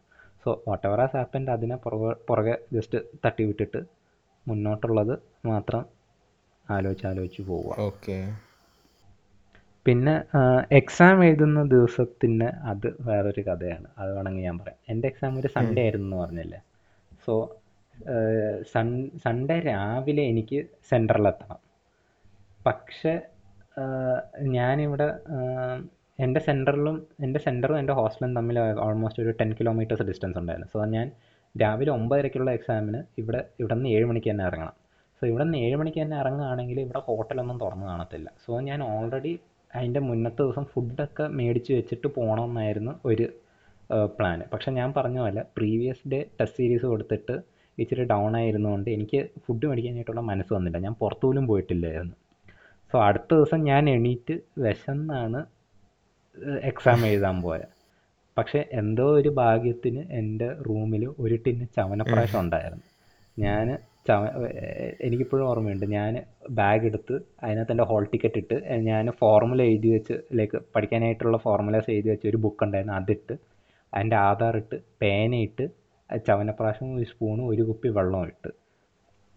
എന്നിട്ട് ഇവിടെ നിന്ന് ഞാൻ ഊബറിൽ ഊബർ ബുക്ക് ചെയ്തിട്ടാണ് പോയത് സോ ഓട്ടോയിലിരുന്ന് ഞാനൊരു പത്ത് സ്പൂൺ ചവനപ്രാശം കഴിച്ചിട്ട് ആണ് എക്സാം പോയി എഴുതിയത് അത് ഒട്ടുമേ ഒരു നല്ല ചവൻപ്രാസിന്റെ ചവൻപ്രാശിന്റെ പ്രൊമോഷൻ ആയി പോയല്ലേ ചവൻപ്രാസിന്റെ എന്ന് ചവൻപ്രാശ് അതെ അതെ ചവൻപ്രാശിന്റെ പ്രൊമോഷൻ ചവൻപ്രാശ് കാരണമല്ല ധനേഷിന് റാങ്ക് കിട്ടിയ അതിനിപ്പോ ഞാൻ നേരത്തെ പറഞ്ഞേക്കാം. എഫോർട്ട് കാരണമാണ് റാങ്ക് കിട്ടിയത്. ഓക്കെ എഫേർട്ട് കൊണ്ട് ഒരു ഇതുവരെ ഭാഗ്യം ഉണ്ടെന്ന് പറയാം. ബിക്കോസ് ആ അത് യാ ഞാൻ കണ്ടിന്യൂ ചെയ്യാം. അപ്പോൾ അതിൽ മനസ്സിലായിക്കോളും. അപ്പം ഇങ്ങനെ ചവനപ്രാശം എന്ന് പറയുന്നത് ആക്ച്വലി ചൂടാണ്. അതിനകത്ത് നെല്ലിക്ക ഏലക്ക ഗ്രാമ്പു ഇങ്ങനത്തെ കുറച്ച് സ്പൈസസ് ഒക്കെ ഉണ്ട്. സോ പത്ത് സ്പൂൺ എന്ന് പറയുന്നത് ഭയങ്കര ഹീറ്റാണ് ബോഡിക്ക് അതിനനുസരിച്ച് കൂളിംഗ് ഏജൻസിലേക്ക് തൈര് പോലെ എന്തെങ്കിലുമൊക്കെ കഴിക്കേണ്ടതാണ്. പക്ഷേ ഞാൻ എനിക്ക് അതൊന്നും കഴിക്കാനായിട്ട് അവിടെ സമയം ഉണ്ടായിരുന്നില്ല. സോ ഇങ്ങനത്തെ പരിപാടികളൊന്നും ചെയ്യാതിരിക്കാൻ നോക്കുക. മാക്സിമം പറ്റുമെങ്കിൽ ഒരു ഗാർഡിയന്റെ കൂടെ തന്നെ പോകണം. കാരണം അവരുടെ ഒരു പ്രസൻസ് നമുക്ക് വളരെയധികം ഹെൽപ്ഫുള്ളായിരിക്കും ധനേഷ് ഒറ്റയ്ക്കാണോ പോയത് പിന്നെ ഞാൻ യാ ഞാൻ ഒറ്റയ്ക്കാണ് പോയത് ഞാൻ ഹോസ്റ്റലിലായിരുന്നല്ലോ സോ ഹോസ്റ്റലിൽ നിന്ന് നേരിട്ട് ഒറ്റയ്ക്ക് പോയി. അവിടെ വന്ന-. അങ്ങനെ ചോദിച്ചു ആ സമയത്ത് അതിനെപ്പറ്റി ഒരു തോട്ട് വന്നിട്ടില്ലായിരുന്നു. ബിക്കോസ് എക്സാമിന്റെ ടെൻഷനിലായിരുന്നു എക്സാമിന്റെ ടെൻഷനിലായിരുന്നു പിന്നെ എക്സാം എഴുതുന്ന സമയത്തും എന്റെ എക്സാമിന്റെ എക്സ്പീരിയൻസ് പറയുകയാണെങ്കിൽ ഓക്കെ ഓൾറെഡി വിശന്നിരിക്കുന്നു. പിന്നെ അതിന്റെ മുകളിൽ അവിടെ പോയിട്ട് എന്തോ ഞാൻ ആദ്യം എക്സാം ഹാളിനകത്ത് കയറി പിന്നെ ആണ് എനിക്ക് മനസ്സിലായി ഞാൻ എന്റെ പേന എടുത്തിട്ടില്ല. ഞാൻ തിരിച്ചു പോയി പേന എടുത്ത് വന്ന്. വീണ്ടും അതിന്റെ സെക്യൂരിറ്റി ചെക്കും ഇതൊക്കെ കഴിഞ്ഞിട്ട് കയറി വന്നു. എന്നിട്ട് എക്സാം സ്റ്റാർട്ട് ചെയ്തപ്പോൾ ഓക്കെ ആദ്യത്തെ ക്വസ്റ്റ്യൻ വായിച്ചു. ആദ്യത്തെ പത്ത് ക്വസ്റ്റ്യൻ അതായത് ആപ്റ്റിറ്റ്യൂഡിന്റെ പത്ത് ക്വസ്റ്റ്യൻസ് എനിക്ക് സോൾവ് ചെയ്യാൻ പറ്റി. പിന്നെ ടെക്നിക്കൽ പോയപ്പോൾ ഓക്കെ ആദ്യത്തെ ക്വസ്റ്റ്യൻ അറിയില്ല. മാർക്ക് ഫോർ റിവ്യൂ രണ്ടാമത്തെ ക്വസ്റ്റ്യൻ അറിയില്ല. മാർക്ക് ഫോർ റിവ്യൂ ഒരു പത്ത് പതിനഞ്ച് ക്വസ്റ്റ്യന് ഞാൻ മാർക്ക് ഫോർ റിവ്യൂ മാത്രം ചെയ്തുകൊണ്ടിരുന്നു. എന്നിട്ട് ഓക്കെ ഒന്ന് രണ്ടെണ്ണം കിട്ടി തുടങ്ങി. അപ്പോൾ ഇച്ചിരി കോൺഫിഡൻസ് വന്നു. പിന്നെ വി തിരിച്ചു പോയി മാർക്ക് ഫോർ റിവ്യൂ ചെയ്ത കുറച്ച് ക്വസ്റ്റ്യൻസ് നോക്കിയപ്പോൾ അതും കിട്ടി. എന്നിട്ട് എന്താണ്? എന്നിട്ട് ഒരു കുറച്ച് നേരം കൂടി ഇരുന്ന് കഴിഞ്ഞപ്പോൾ കുറച്ച് ക്വസ്റ്റ്യൻസ് കിട്ടി. എന്നിട്ട് ഒരു ഒരു മണിക്കൂർ നേരത്തേക്ക് എനിക്ക് ഒരു ക്വസ്റ്റ്യൻ പോലും കിട്ടിയില്ലായിരുന്നു. ഒരു ക്വസ്റ്റ്യൻ പോലും കിട്ടിയില്ലായിരുന്നു. നല്ല ഡൗൺ ആയിരുന്നു. അതായത് എനിക്ക് ഒരു ഹാഫ് വേ ആയി കാണും. മൂന്ന് മണിക്കൂറിൽ ഒന്നര മണിക്കൂർ കഴിഞ്ഞ് കാണും ആ സമയത്ത്. സോ ഒന്നര മണിക്കൂർ കഴിഞ്ഞ പാടെ ഞാൻ സോൾവ് ചെയ്യുന്നത് നിർത്തി. എന്നിട്ട് ഒരു അഞ്ച് മിനിറ്റ് വെറുതെ ഇരിക്കാമെന്ന് വിചാരിച്ചു. അപ്പം ഞാൻ ഇങ്ങനെ മനസ്സിൽ പറഞ്ഞുകൊണ്ടിരിക്കുകയായിരുന്നു "മ് മോനെ ഈ വഴി പോയാൽ ഈ കൊല്ലത്തെ നീ നല്ല നല്ലോണം കൊളാക്കിയിട്ടേ വരുള്ളൂ. സോ എന്തെങ്കിലും ആവട്ടെ അറിയാവുന്ന കാര്യം വൃത്തിക്ക് ഇരുന്ന് ചെയ്യാൻ നോക്ക്. സോ ഇങ്ങനെ നെഗറ്റീവ് ആയിരിക്കുമ്പോൾ നമ്മുടെ മനസ്സിൽ കുറേ കാര്യങ്ങൾ ഓക്കെ ഞാൻ തനിയെ ഇരുന്ന് പഠിച്ചു കഴിഞ്ഞ കാര്യം കോച്ചിങ്ങിന് പോയാൽ മതിയായിരുന്നു. അല്ലെങ്കിൽ ഞാൻ തെറ്റായിട്ട് എടുത്ത ഡിസിഷൻസ് എല്ലാം ഞാൻ ശരിയാക്കിയിരുന്നെങ്കിൽ എന്നൊക്കെ പറഞ്ഞ് കുറേ കാര്യങ്ങൾ നമ്മുടെ മനസ്സിൽ വരും. അപ്പോൾ ആ സമയത്തായിരുന്നു മാനാട് സിനിമ ഇറങ്ങിയത്. അപ്പോൾ അതിൽ എസ് ജെ സൂര്യയുടെ ഒരു ഡയലോഗ് ഉണ്ടല്ലോ വന്ത സുട്ട സത്ത റിപ്പീറ്റ് എന്ന് പറഞ്ഞിട്ട്. സോ അത് ഞാൻ എന്റെ ഒരു ഫോമിൽ എന്റെ മനസ്സിൽ പറയാൻ തുടങ്ങി. ഒരു ക്വസ്റ്റ്യൻ കാണുമ്പോൾ read it understand it solve it read it understand it solve it read it understand it solve it ഈ മൂന്ന് കാര്യം ഞാൻ ജസ്റ്റ് ഇങ്ങനെ മനസ്സിൽ പറഞ്ഞുകൊണ്ടിരുന്നു സോ ഞാൻ ഒരു ക്വസ്റ്റ്യൻ കണ്ട്. അതിനെ വായിച്ചു. മനസ്സിലാക്കാൻ നോക്കി. അറിയാമെങ്കിൽ അറിയാം ഇല്ലെങ്കിൽ ഇല്ല. Next question read it solve it അല്ല read it understand it solve it repeat read it understand it solve it repeat ഇത് ഇത് ചെയ്ത് ചെയ്ത് ചെയ്ത് ചെയ്ത് പോയപ്പോൾ കുറച്ചുകൂടി കോൺഫിഡൻസ് വന്നു. അപ്പോൾ സെക്കൻഡ് ഹാഫിൽ കുറച്ചുകൂടി ബെറ്റർ ആയിട്ട് എനിക്ക് സോൾവ് ചെയ്യാൻ പറ്റി. പിന്നെ ഇക്കൊല്ലത്തെ ഗേറ്റിന് എം എസ് ക്യു ഉണ്ടായിരുന്നു. അതായത് മൾട്ടിപ്പിൾ സെലക്ട് നമ്മുടെ ജെയ് അഡ്വാൻസ്ഡിനൊക്കെ ഉള്ള ഉള്ള ടൈപ്പ് ക്വസ്റ്റ്യൻസ് ഒന്നിൽ കൂടുതൽ കറക്റ്റ് ആയിരിക്കാം. അങ്ങനത്തെ. അതും പാർഷ്യൽ മാർക്കിംഗ് ഇല്ലായിരുന്നു. നെഗറ്റീവ് മാർക്കിങ്ങും ഇല്ലായിരുന്നു ബട്ട് പാർഷ്യൽ മാർക്കിംഗ് ഇല്ലായിരുന്നു. സോ എല്ലാ ഓപ്ഷനും അറിയാമെങ്കിൽ മാത്രമേ അത് മാർക്ക് ചെയ്യാൻ പറ്റത്തുള്ളൂ. ഇല്ലെങ്കിൽ നമ്മുടെ അത്രയും സമയം വേസ്റ്റ് ആയി പോയ മാതിരിയായിരുന്നു.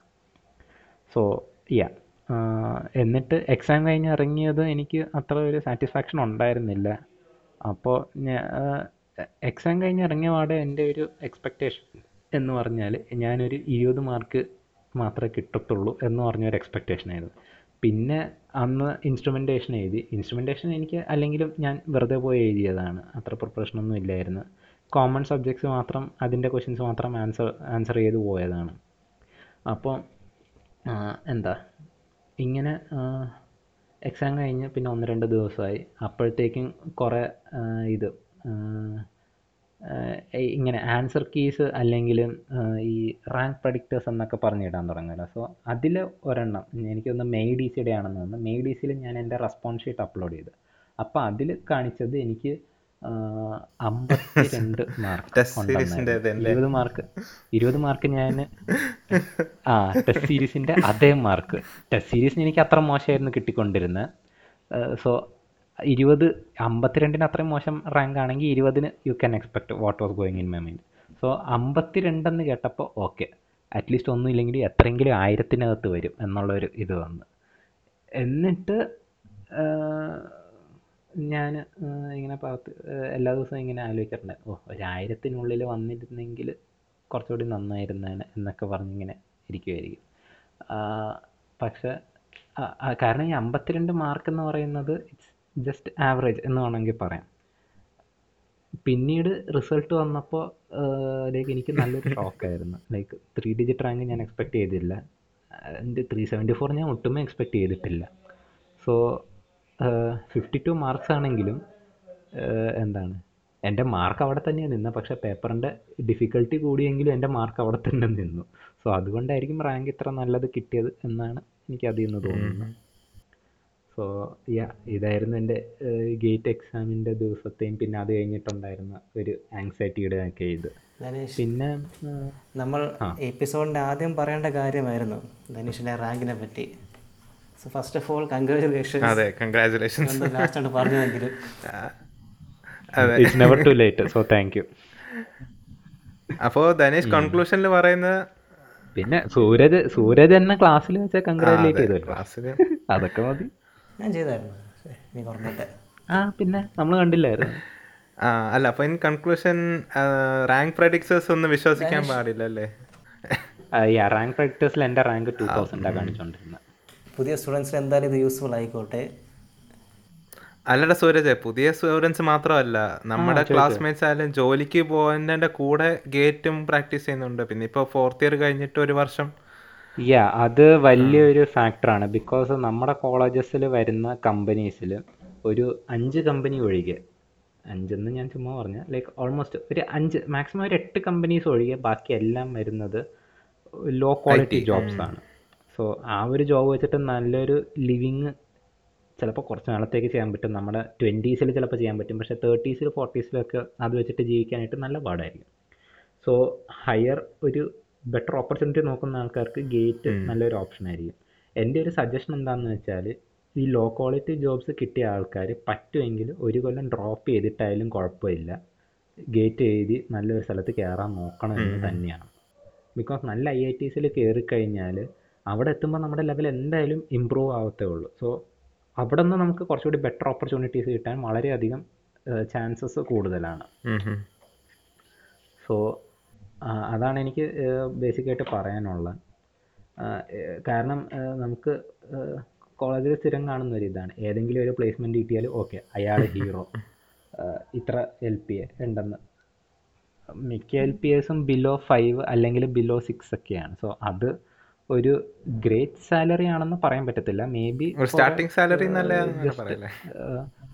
starting starting starters like twenty ട്വന്റീസിലുള്ള ഒരാൾക്ക് മേ ബി വീട്ടിൽ സപ്പോർട്ട് ചെയ്യാനായിട്ട് that maybe a good good amount പക്ഷെ അത് കഴിഞ്ഞിട്ട് okay it it won't be enough അതാണ്. So I would definitely suggest those people to try GATE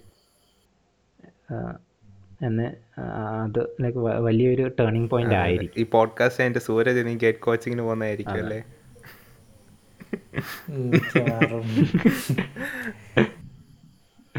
അല്ല താല്പര്യമുള്ളവർ താല്പര്യമുള്ളവർ മാത്രം ഇതിനെ ട്രൈ ചെയ്യുക. ബിക്കോസ് ഗേറ്റ് അല്ലാതെ തന്നെ വേറെ കുറേ ഓപ്പർച്യൂണിറ്റീസ് ഉണ്ട് നല്ലൊരു ഏർണിംഗ് ലിവ് ചെയ്യാൻ. ടെക്നിക്കൽ ഇതിൽ താല്പര്യമുള്ളവർക്ക് ഗേറ്റ് നല്ലൊരു ഓപ്പർച്യൂണിറ്റി എന്ന് മാത്രമേ ഞാൻ പറയുന്നുള്ളൂ. ഇപ്പോൾ സൂരജിന്റെ പോഡ്കാസ്റ്റ് തന്നെ ഇപ്പോൾ ഞാൻ വന്നതിന് ശേഷം ഹിറ്റ് ആയി കഴിഞ്ഞാൽ പിന്നെ ഒന്നും നോക്കണ്ട. പോഡ്കാസ്റ്റ് മാത്രം ചെയ്തോണ്ടിരുന്നു ചവൻ നമുക്ക് പ്രൊമോഷൻ കിട്ടാം. പിന്നെന്താ? എന്നെ വീണ്ടും എന്നെ വീണ്ടും ഇനി എന്തിനെങ്കിലും വേണ്ടിയൊക്കെ വിളിക്കുകയാണെങ്കിൽ ഞാൻ ഇങ്ങനെ അഡ്വർടൈസ്മെന്റ് സെറ്റാക്കി നമ്മളെന്തായാലും ഫ്യൂച്ചറിൽ ഈ പോഡ്കാസ്റ്റ് ഉണ്ടെങ്കിൽ അന്ന് നല്ലൊരു സ്റ്റുഡിയോ സെറ്റപ്പിലൊക്കെ ആക്കിയെങ്കിൽ എന്തായാലും ധനേഷിനെ വീണ്ടും ധനേഷ് ഒരു ഐ ഐ ടി അലുമിനി ഒക്കെ ആകുമ്പോൾ നമുക്കൊരു കുറച്ചുകൂടെ അപ്രോച്ച് കിട്ടുമായിരിക്കും അല്ലേ ഐ ഐ ടി അലുമിനി ആവുമെന്ന് ഇപ്പോഴും പറയാൻ കഴിഞ്ഞിട്ടില്ല. ബിക്കോസ് എനിക്ക് റാങ്ക് ത്രീ സെവന്റി ഫോർ ഉണ്ട്. ദാറ്റ് മീൻസ് ബാക്കിയുള്ളവരെ അപേക്ഷിച്ചിട്ട് എന്റെ റിലേറ്റീവ് പെർഫോമൻസ് നല്ലതായിരുന്നു. പക്ഷേ എന്റെ ഗേറ്റ് സ്കോറിലേക്ക് ഇച്ചിരി കുറവാണെന്നേ ഞാൻ പറയുള്ളൂ. എന്റെ GATE score six eighty four ആണ്. സോറി സിക്സ് എയ്റ്റി ത്രീ ആണ്. ലൈക്ക് പ്രീവിയസ് ഇയേഴ്സിലൊക്കെ ത്രീ സെവന്റി ഫോർ റാങ്ക് കിട്ടിയ ആൾക്കാരുടെ ഗേറ്റ് സ്കോർ എന്ന് പറയുന്നത് സെവൻ ഫിഫ്റ്റിക്ക് മേലെ. ആൻഡ് ഐ ഐ ടീസിൽ ഇപ്പോൾ എല്ലാ ബ്രാഞ്ചസിൽ നിന്നൊക്കെ ഇപ്പോൾ ആൾക്കാരെ വിളിക്കുമല്ലോ ഫോർ എക്സാമ്പിൾ ഇപ്പോൾ വി എൽ എസ് ഒക്കെ ആണെങ്കിൽ ഇലക്ട്രോണിക്സ് ഇൻസ്ട്രുമെന്റേഷൻ പിന്നെ ഇലക്ട്രിക്കലിൽ നിന്ന് ആൾക്കാരെ വിളിക്കും. സോ ആ സമയത്ത് അവിടെ ഗേറ്റ് റാങ്ക് അല്ല. ഗേറ്റ് സ്കോറാണ് കമ്പയർ ചെയ്ത് നോക്കുന്നത്. സോ അങ്ങനെ നോക്കുമ്പോൾ എനിക്ക് അവിടെ ഒരു ഡിസഡ്വാന്റേജ് ഉണ്ട്. So I I T alumni എന്നൊക്കെ ആയി കഴിഞ്ഞിട്ട് മാത്രം പറഞ്ഞു ഇപ്പോഴൊന്നും കണ്ണെടുത്ത് അതെ. ഇതിപ്പോ ഓൾറെഡി ഡിക്ലെയർ ചെയ്ത് കഴിഞ്ഞിട്ട് പിന്നെ ഒന്നും ആയില്ലെങ്കിൽ പിന്നെ ഞാൻ വീണ്ടും അല്ല അപ്പോ അടുത്ത വർഷം എഴുതുവോ ആ, മിക്കവാറും ഇല്ല. ഈ കൊല്ലത്തെ കൗൺസിലിംഗ് ഒക്കെ കഴിഞ്ഞിട്ട് എനിക്ക് കൗൺസിലിംഗ് ഏതായാലും ഇനി ഒരു ഒന്ന് രണ്ട് മാസം കൂടി കാണും. സോ അത് കഴിയുമ്പോൾ ഒരു ബെറ്റർ ഐഡിയ കിട്ടും. ഹോപ്പ്ഫുള്ളി എവിടെയെങ്കിലും എവിടെയെങ്കിലുമൊക്കെ കിട്ടുമെന്ന് തന്നെയാണ് എന്റെ ഒരു വിശ്വാസം. ധനേഷ് ബിടെക് കഴിഞ്ഞിട്ട് ഫസ്റ്റ് ജോബ് ജോബാണ് നോക്കുന്നത് ഹയർ സ്റ്റഡീസ് ആണ് എന്റെ അടുത്ത് ചോദിക്കുവാണെങ്കിൽ ഞാനിപ്പോൾ ഓഫ് ക്യാമ്പസ് പ്ലേസ്മെന്റ്സ് ട്രൈ ചെയ്യണമെന്ന് ആഗ്രഹിക്കുന്ന ഒരാളാണ്. അത് കാരണം എന്താണെന്ന് വെച്ചാൽ ഞാൻ പറഞ്ഞല്ലോ എനിക്ക് അനലോഗിനാണ് പോകാൻ താല്പര്യം. അനലോഗ് അനലോഗിന്റെ വർക്ക് നേച്ചർ എന്ന് പറഞ്ഞാൽ എവ് എവിടെയെങ്കിലും പോയി പഠിക്കുന്നതിനെക്കാട്ടിലും ഏതെങ്കിലും ഒരു കമ്പനി പോയി ചെയ്ത് മനസ്സിലാക്കുന്നതാണ് കുറച്ചുകൂടി ഒരു ബെറ്റർ ലേണിങ് നമുക്ക് ഡിഗ്രി ഇല്ല. ഇത്ര എക്സ്പീരിയൻസ് കിട്ടുമെന്നേ ഉള്ളൂ. ബിക്കോസ് അനലോഗ് ചെയ്ത് പഠിക്കേണ്ട ഒരു കാര്യമാണ്. അപ്പോൾ ബി ടെക് ലെവലിൽ എനിക്കൊരു ജോബ് കിട്ടിയില്ലെങ്കിൽ എനിക്ക് എന്റെ എം ടെക് ഇതിലോട്ട് പോകാനായിട്ടാണ് ഞാൻ ഗേറ്റ് എന്ന ഒരു ഓപ്ഷനും കൂടി നോക്കിക്കൊണ്ടിരുന്നത്. ബിസൈഡ്സ് ഞാൻ നേരത്തെ പറഞ്ഞല്ലോ ആ ഒരു മെയിൻ ആറ് സബ്ജക്റ്റ് പഠിക്കുക എന്നുള്ളതായിരുന്നു എന്റെ primary focus GATE was just a option for that okay അതായിരുന്നു. സോ എനിക്ക് ഓഫ് ക്യാമ്പസിൽ ഇപ്പോൾ ബി ടെക് കഴിഞ്ഞ പാടെ തന്നെ ഒരു അനലോഗിന്റെ ജോലി കിട്ടുമെങ്കിൽ definitely I will be going for the job ഇല്ലെങ്കിൽ definitely M Tech is a very good option because I I ടിസിൽ പോയാലും നമുക്ക് V L S I related വർക്കൊക്കെ ചെയ്യാനുള്ള ഓപ്പർച്യൂണിറ്റീസ് കുറേ I I ടിസിലുണ്ട് for example Delhi I I ടിസിലൊക്കെ Delhi I I T Madras I I T Bombay I I T Bangalore I I C even Kharagpur I I ടിയിലും കുറേ V L S I related projects അവിടുത്തെ പ്രൊഫസേഴ്സിന്റെ റിസർച്ചൊക്കെ നടക്കുന്ന ഒരു area ആണ്. So അവിടെയും പോയി ചെയ്യാവുന്നതാണ്. But that's a second best option best option will be job in top companies like Texas ഇൻസ്ട്രുമെൻസോ ക്വാൽകോമോ എൻ വി Nvidia അല്ലെങ്കിൽ കെഡൻസ് ബ്രോഡ്കോം ബ്രോഡ്കോം ഒക്കെ നല്ല പാടായിരിക്കും ബി ടെക് ലെവലിൽ ബട്ട് ഈ കമ്പനീസിലൊക്കെ ജോലി കിട്ടിയാൽ അവിടെ തന്നെ പോകുന്നത് തന്നെയായിരിക്കും ബെറ്റർ ധനേഷ് ഒരു കാര്യം ചോദിച്ചോട്ടെ? നിനക്ക് ഈ നിനക്ക് ഈ അനലോഗിനെ റിലേറ്റ് ചെയ്ത് ജോബ്സിൽ പോകാൻ താല്പര്യം ഉണ്ടെന്നല്ലേ പറഞ്ഞേ? അപ്പോ അതിനെ പറ്റി റിസർച്ച് ചെയ്യാൻ എന്തെങ്കിലും താല്പര്യമുണ്ടോ? അനലോഗിൽ റിസർച്ചോ ഓക്കെ അനലോഗിൽ റിസർച്ച് നടക്കുന്നതും അക്കാഡമിയെക്കാട്ടിലും ഇൻഡസ്ട്രിയിൽ തന്നെയാണ്. ഫീൽഡാണ് അതെ അനലോഗിന് അക്കാഡമിയിൽ റിസർച്ച് നടക്കുന്നത് ഏറ്റവും കൂടുതൽ എനിക്ക് തോന്നുന്നത് മദ്രാസ് ഐ ഐ ടിയിലാണെന്ന് തോന്നുന്നു.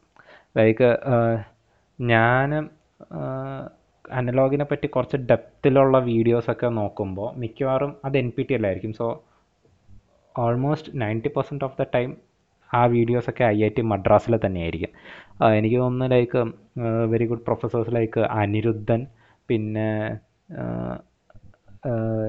നാഗേന്ദ്ര കൃഷ്ണപുര ശാന്തി പവൻ പിന്നെ ഖാദർ അഹമ്മദ് ഖാൻ ഇവരുടെയൊക്കെ ഇവരൊക്കെയാണെന്ന് ഇവരൊക്കെയാണ് ലൈക്ക് ഇന്ത്യയിലെ ബെസ്റ്റ് അനലോഗിന്റെ പ്രൊഫസേഴ്സ് ഇവർ നാല് പേരും ഐ ഐ ടി മദ്രാസിലെ ഫാക്കൽറ്റീസാണ് സോ അനലോഗ് റിലേറ്റഡ് ആയിട്ടുള്ളതിന് മദ്രാസ് ഐ ഐ ടി തന്നെയാണ് best best Madras I I T ആണ്. പിന്നെ ബോംബെ ഐ ഐ ടിയും ബാംഗ്ലൂർ ഐ ഐ സിയും almost equal second second position എന്ന് വേണമെങ്കിൽ നമുക്ക് പറയാം.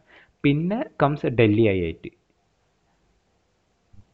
V L S I related ഇതിന്. അതിനുശേഷം തേർഡ് പൊസിഷനിൽ ഡൽഹി ഐ ടി ആണെന്നാണ് എന്റെ ഒരു അഭിപ്രായം. ഓക്കെ ധനേഷ് ലാസ്റ്റ് ആയിട്ട് എനിക്കൊരു കാര്യം ചോദിക്കാനുണ്ട്.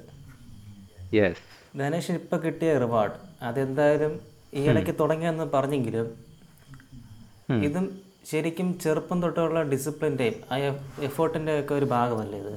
സോ പ്ലസ് വൺ പ്ലസ് ഒരിക്കലും അല്ല പ്ലസ് വൺ പ്ലസ് ടുവിനെ പറ്റി ഒന്ന് പറയൂ. അല്ല ധനേഷ് അവൻ ഉദ്ദേശിച്ച ഇലക്ട്രോണിക്സ് ഫീൽഡിലേക്കുള്ള താല്പര്യം എങ്ങനെ വന്നതെന്നാണ് അല്ലേ? ആ, ഇലക്ട്രോണിക്സ് ശരിക്കും ഈ ലൈഫ് സ്റ്റൈലിലോട്ട് മാറിയത് എങ്ങനെയാണെന്നാണ്. ഇപ്പോൾ ഉള്ള ഒരു രണ്ടിലോട്ടുള്ള ആൻസർ ഞാൻ പറയാം. ഓക്കെ സോ ലൈക്ക് ചെറുപ്പത്തിലുള്ള ക്ലാസ്സിലാണെങ്കിൽ എനിക്ക് ലൈക്ക് ഫസ്റ്റ് സ്റ്റാൻഡേർഡ് മുതൽ ലൈക്ക് സ്കൂൾ ജീവിതത്തിൽ ഹൈസ്കൂൾ വരെയുള്ള ജീവിതത്തിൽ എനിക്ക് ഇൻട്രസ്റ്റിംഗ് ആയിട്ട് അല്ലെങ്കിൽ പഠിക്കണമെന്ന് തോന്നിയ ആകെ ലൈക്ക് അറിഞ്ഞ് പഠിക്കണമെന്ന് തോന്നിയ ആകെ രണ്ട് സബ്ജക്ട്സേ ഉണ്ടായിരുന്നുള്ളൂ. രണ്ടല്ല മൂന്ന് സബ്ജക്ട്സ് ഒന്ന് ഫിസിക്സ് പിന്നെ ഇത്. മാത്സ് മാത്സ് എനിക്ക് ഭയങ്കര ഇഷ്ടമായിരുന്നു. പിന്നെ കമ്പ്യൂട്ടർ സയൻസ് കമ്പ്യൂട്ടർ സയൻസ് എനിക്ക് ഇഷ്ടമായത് എന്തുകൊണ്ടാണെന്ന് വെച്ചാൽ it builds your logic program എഴുതുന്നത് നിങ്ങളുടെ ഒരു ലോജിക്ക് ബിൽഡ് ചെയ്യുന്ന ഒരു ടൈപ്പാണ് മാത്സ് എന്ന് പറയുന്നത് ഇറ്റ്സ് യൂണിവേഴ്സൽ എല്ലായിടത്തും മാത്സ് വേണം. യു ക്യാൻ ലൈക്ക് ഏതൊരു ഫിസിക്കൽ ഫിനോമിന നമുക്ക് ക്യാരക്ടറൈസ് ചെയ്യണമെങ്കിലും it is govern by some physics laws and some maths equations ഇത് രണ്ടും ഉണ്ടെങ്കിൽ you can describe anything in the universe എന്നാണ് എന്റെ ഒരു ഫിലോസഫി സോ അതുകൊണ്ടാണ് എനിക്ക് ഫിസിക്സും ഇത് മാത്സും ഇഷ്ടപ്പെട്ട. ഇത് രണ്ടിന്റെ ഒരു കോമ്പിനേഷണൽ പോലെയുള്ള ഒരു സാധനമാണ് കൺട്രോൾ സിസ്റ്റംസ് ബിക്കോസ് അതിൽ നമ്മളൊരു സിസ്റ്റത്തിന്റെ ഫിസിക്സ് എടുക്കും. അതിന്റെ ഡിഫറൻഷ്യൽ ഇക്വേഷൻ എഴുതും. പിന്നെ അതിനെ ലാപ്ലാസിലോട്ട് കൺവേർട്ട് ചെയ്യും. പിന്നെ അതിന്റെ ഇൻപുട്ട് അപ്ലൈ ചെയ്തിട്ടുള്ളതിന്റെ ഇൻവേഴ്സ് ലാപ്ലാസ് എടുക്കും. അതിൽ നിന്ന് നമുക്ക് ലൈക്ക് എങ്ങനെയായിരിക്കും ഇതിന്റെ ബിഹേവിയർ എന്നുള്ളത് മനസ്സിലാക്കാൻ പറ്റും. Okay then coming to eleventh and twelfth ഞാൻ എന്തിനാണ് ജെയ് പഠിക്കുന്നതെന്ന് പോലും എനിക്ക് ക്ലാരിറ്റി ഇല്ലായിരുന്നു. കാരണം ഞാൻ അത്രയ്ക്കും പൊട്ടനായിരുന്നു. വിവരം ഇല്ലായിരുന്നു ഞാൻ ഫിജിയിലായിരുന്നു കോച്ചിങ് ചെയ്തുകൊണ്ടിരുന്നത്. പക്ഷെ അവിടെ പഠിപ്പിച്ചതൊന്നും എനിക്ക് മനസ്സിലാകുന്നില്ലായിരുന്നു. കോച്ചിങ്ങിന്റെ വേറൊരു ഇതെന്താണെന്ന് വെച്ചാൽ നെഗറ്റീവ് എന്താണെന്ന് വെച്ചാൽ അവരിങ്ങനെ പറഞ്ഞു പറഞ്ഞു പോകും. അപ്പോൾ വൺ ലെവലായിട്ടുള്ള ആൾക്കാർക്കൊക്കെ അത് എളുപ്പം ഗ്രാസ്പ് ചെയ്യാൻ പറ്റും. എന്നെപ്പോലുള്ള ഇച്ചിരി ആവറേജ് ആയിട്ടുള്ള ആൾക്കാർക്ക് അത് ചിലപ്പോൾ ഗ്രാസ്പ് ചെയ്യാൻ പറ്റിയെന്ന് വരില്ല. So it's of no use അങ്ങനെ. സോ യാ ഞാൻ പണ്ട് മുതലേ ഒരു ആവറേജ് ആയിട്ടുള്ള ഒരാളായിരുന്നു. എനിക്ക് അത്ര വലിയ മാർക്കോ കാര്യങ്ങളോ ഒന്നും ഇല്ലായിരുന്നു. ജസ്റ്റ് ആൻ ആവറേജ് സ്റ്റുഡന്റ് എന്ന് മാത്രമേ എല്ലാവരും എന്നെ ഓർക്കുന്നുള്ളൂ. പക്ഷേ എന്റെ ടെൻത്ത് ഞാൻ പഠിച്ച സ്കൂളിലൊക്കെ ഇപ്പോഴും പോയി ചോദിച്ചാൽ എന്നെപ്പറ്റി ആൾക്കാർ ഓർക്കാറുണ്ട്. ബിക്കോസ് എന്റെ ഫൈനൽ പ്രൊജക്ട്സ് വളരെ നല്ലതായിരുന്നു. ഫോർ എക്സാമ്പിൾ എന്റെ ടെൻത്തിലെ പ്രോജക്റ്റ് ഞാൻ ജാവ വെച്ചിട്ട് ഒരു ഗെയിം ഉണ്ടാക്കിയതായിരുന്നു. ബാക്കി എല്ലാവരും എന്തോ ഇഫ് എൽസ് ഇഫ് ഒക്കെ എഴുതി ചുമ്മാ എന്തൊക്കെയോ ഒരു ബുക്കുണ്ട് ടുഗദർ വിത്ത് എന്ന് പറഞ്ഞിട്ട്. അതിനകത്ത് കുറേ പ്രോജക്ട്സ് ഉണ്ട്. അതിൽ നിന്ന് ജസ്റ്റ് കോപ്പി പേസ്റ്റ് ചെയ്തതല്ലാതെ ഇന്നോവേറ്റീവ് ആയിട്ട് അല്ലെങ്കിൽ സ്വന്തം ഇൻപുട്ട് ഇട്ട് ആരും ഒന്നും ചെയ്തിട്ടില്ല. സോ എന്റെ പ്രോജക്റ്റ് അവിടെ ടീച്ചേഴ്സിന് ഭയങ്കര ഇഷ്ടപ്പെട്ടിട്ടുണ്ട്. അങ്ങനെ എൻ- ചെയ്യാനുള്ള കാരണം ചെയ്യാനുള്ള പണ്ട് മുതലേ എനിക്ക് സ്വന്തമായിട്ട് എന്തെങ്കിലും കണ്ടുപിടിക്കണം. ഒരു ഇന്നോവേറ്റർ ആവണമെന്നുള്ള ഒരു ആഗ്രഹം ഉണ്ടായിരുന്നു. പഠിക്കാൻ താല്പര്യമില്ല അല്ലെങ്കിൽ സ്കൂൾ അക്കാഡമിക്സിനോട് താല്പര്യമില്ലെങ്കിലും എന്തെങ്കിലും ഇന്നോവേറ്റീവ് ആയിട്ട് ചെയ്യണം. പുതിയ എന്തെങ്കിലുമൊക്കെ ട്രൈ ചെയ്യണം എന്നുള്ള ഒരു ആഗ്രഹം എനിക്ക് പണ്ടേ ഉണ്ടായിരുന്നു. സോ പ്രൊജക്റ്റ് അതിന്റെ ഒരു ഫസ്റ്റ് ഓപ്പർച്യൂണിറ്റി ആയിട്ടാണ് ഞാൻ കണ്ടത്. ഓക്കെ ഈവൻ എന്റെ ട്വൽത്തിലെ പ്രൊജക്റ്റ് എന്ന് പറയുന്നത് അതൊരു ഡിജിറ്റൽ സർക്യൂട്ട് ആയിരുന്നു അതൊരു ഈ and or not I C വെച്ചിട്ട് രണ്ട് നമ്പർ ആഡ് ചെയ്തിട്ട് അത് ഡിസ്പ്ലേ ചെയ്യുന്ന ഒരു സെറ്റ് ഓഫ് സർക്യൂട്ട്സ് അത് ലൈക്ക് ഒരു അതിന്റെ ഹൈറ്റ് ഓൾമോസ്റ്റ് ഫിഫ്റ്റി സെന്റിമീറ്റേഴ്സ് വരും. ആ ഒരു ബ്രെഡ് ബോർഡൊക്കെ അസംബിൾ ചെയ്തിട്ടുള്ള ആ ഒരു ഫുൾ സർക്യൂട്ടിന്റെ ഒരു അസംബ്ലി ഒരു ഫിഫ്റ്റി സെന്റിമീറ്റേഴ്സ് വരും. അത്രയും ഐ സി ചിപ്സൊക്കെ ഉപയോഗിച്ചിട്ടാണ് ഞാൻ ആ സമയത്ത് അത് ചെയ്തത്. ഡിജിറ്റൽ ഇലക്ട്രോണിക്സ് പഠിക്കാത്ത ഒരു കാലത്ത്. സോ അന്നും ടീച്ചേഴ്സിന് ഭയങ്കര ഒരു ആശ്ചര്യമായിരുന്നു. ക്ലാസ്സിലേ കയറത്തില്ല എപ്പോഴും ഉറങ്ങി ഉറക്കം തൂങ്ങിയിരിക്കും. ഇയാൾ എങ്ങനെ ഇത് ചെയ്ത് എന്നുള്ളൊരു ഇത് അപ്പോഴും ഉണ്ടായിരുന്നു. പിന്നെ ഞാൻ ട്വൽത്തിൽ ഒരു കോമ്പറ്റീഷന് പോയിട്ടുണ്ടായിരുന്നു. That was an electronics based competition അവിടെ സർക്യൂട്ട് ബിൽഡിങ് സർക്യൂട്ട് ഡീബഗിങ് പിന്നെ ഈ നമ്മൾ യൂസ് ചെയ്യുന്ന എൽ ടി സ്പൈസ് പോലുള്ള സോഫ്റ്റ്വെയർ അന്ന് അവിടെ വേറെ ഏതോ ഒരു സോഫ്റ്റ്വെയർ ആയിരുന്നു. എനിക്ക് ഒന്ന് ടിങ്കർ ക്യാഡ് ആയിരുന്നെന്ന് തോന്നുന്നത് സോ അങ്ങനത്തെ കാര്യങ്ങളൊക്കെ യൂസ് ചെയ്തിട്ട് ഞാൻ ആ സമയത്ത് കോമ്പറ്റീഷൻ ജയിച്ചായിരുന്നു. സോ ആ കോമ്പറ്റീഷൻ ജയിച്ചപ്പോഴും ടീച്ചേഴ്സിന് ഇത്ര ഒരു സർപ്രൈസ് ആയിരുന്നു. ഈ ഒന്നും അറിയാത്ത ആൾ ഇയാൾ എങ്ങനെയാണ് പോയി ഇത്ര വലിയൊരു കോമ്പറ്റീഷൻ ജയിച്ചതെന്ന് അന്നും അവർ ചോദിക്കാറുണ്ടായിരുന്നു. സോ എന്തെങ്കിലും പുതിയതായിട്ട് ചെയ്യണം എന്നുള്ള ഒരു ഇത് വന്നായിരുന്നു. പിന്നെ ലെവൻത്തിലെ ലെവൻത്ത് ട്വൽത്തിലെ എൻട്രൻസിലെ ഫെയിലിയറിന് ശേഷം ഓക്കെ ഇനിയെങ്കിലും ഞാൻ എന്നെ ഒന്ന് പ്രൂവ് ചെയ്ത് കാണിക്കണം എന്നുള്ള ഒരു ബോധവും കൂടി ഉണ്ടായിരുന്നു. സോ അതെല്ലാം കൂടി വന്നപ്പോഴാണ് എനിക്ക് ബി ടെക്കിൽ കുറച്ച് ഡിസിപ്ലിൻ വന്നത്. പഠിക്കണം അല്ലെങ്കിൽ നല്ല രീതിയിൽ അക്കാഡമിക്സിനെയും കൊണ്ടുപോകണം. അക്കാഡമിക്സിനല്ല നല്ല രീതിയിൽ ബി ടെക് കൊണ്ടുപോയി തീർക്കണം എന്നുള്ള ഒരു ആഗ്രഹം വന്നത് അവിടെ നിന്നായിരുന്നു. താങ്ക് യു ദിനേശ് ഇത് വളരെ ഒരു ഇൻഫോർമേറ്റീവ് ആയിട്ടുള്ള ഒരു ടോക്കായിരുന്നു ഗേറ്റിനെ പറ്റി അറിയാൻ പറ്റി ഗേറ്റിനെ പ്രിപ്പയർ ചെയ്യുന്ന എങ്ങനെയാണെന്ന് അറിയാൻ പറ്റി. പിന്നെ ധനേഷിന്റെ മനസ്സിൽ പോയ കാര്യങ്ങൾ അത് മിക്ക പിള്ളേർക്കും അതായിരിക്കും. അതൊരു ഡെസ്പ അവർ ഇത് കേൾക്കുമ്പോൾ അവർക്ക് വിചാരിക്കാം അവർ ഒറ്റയ്ക്കല്ല ഈ ലോകത്ത് ഈ ഫീലിങ്സ് ഒക്കെ ഫീൽ ചെയ്യുന്നത്. അതെ അങ്ങനെ വിചാരിക്കേണ്ട ഒരു കാര്യമില്ല. സി ഗേറ്റിന്റെ എക്സാം എഴുതുന്ന ആ ദിവസത്തെ ടൈമറിന്റെ സമയം സീറോ സീറോ ആവുന്ന വരെ നമുക്ക് നല്ലൊരു പെർഫോമൻസ് കൊടുക്കാനുള്ള ചാൻസ് ഉണ്ട്.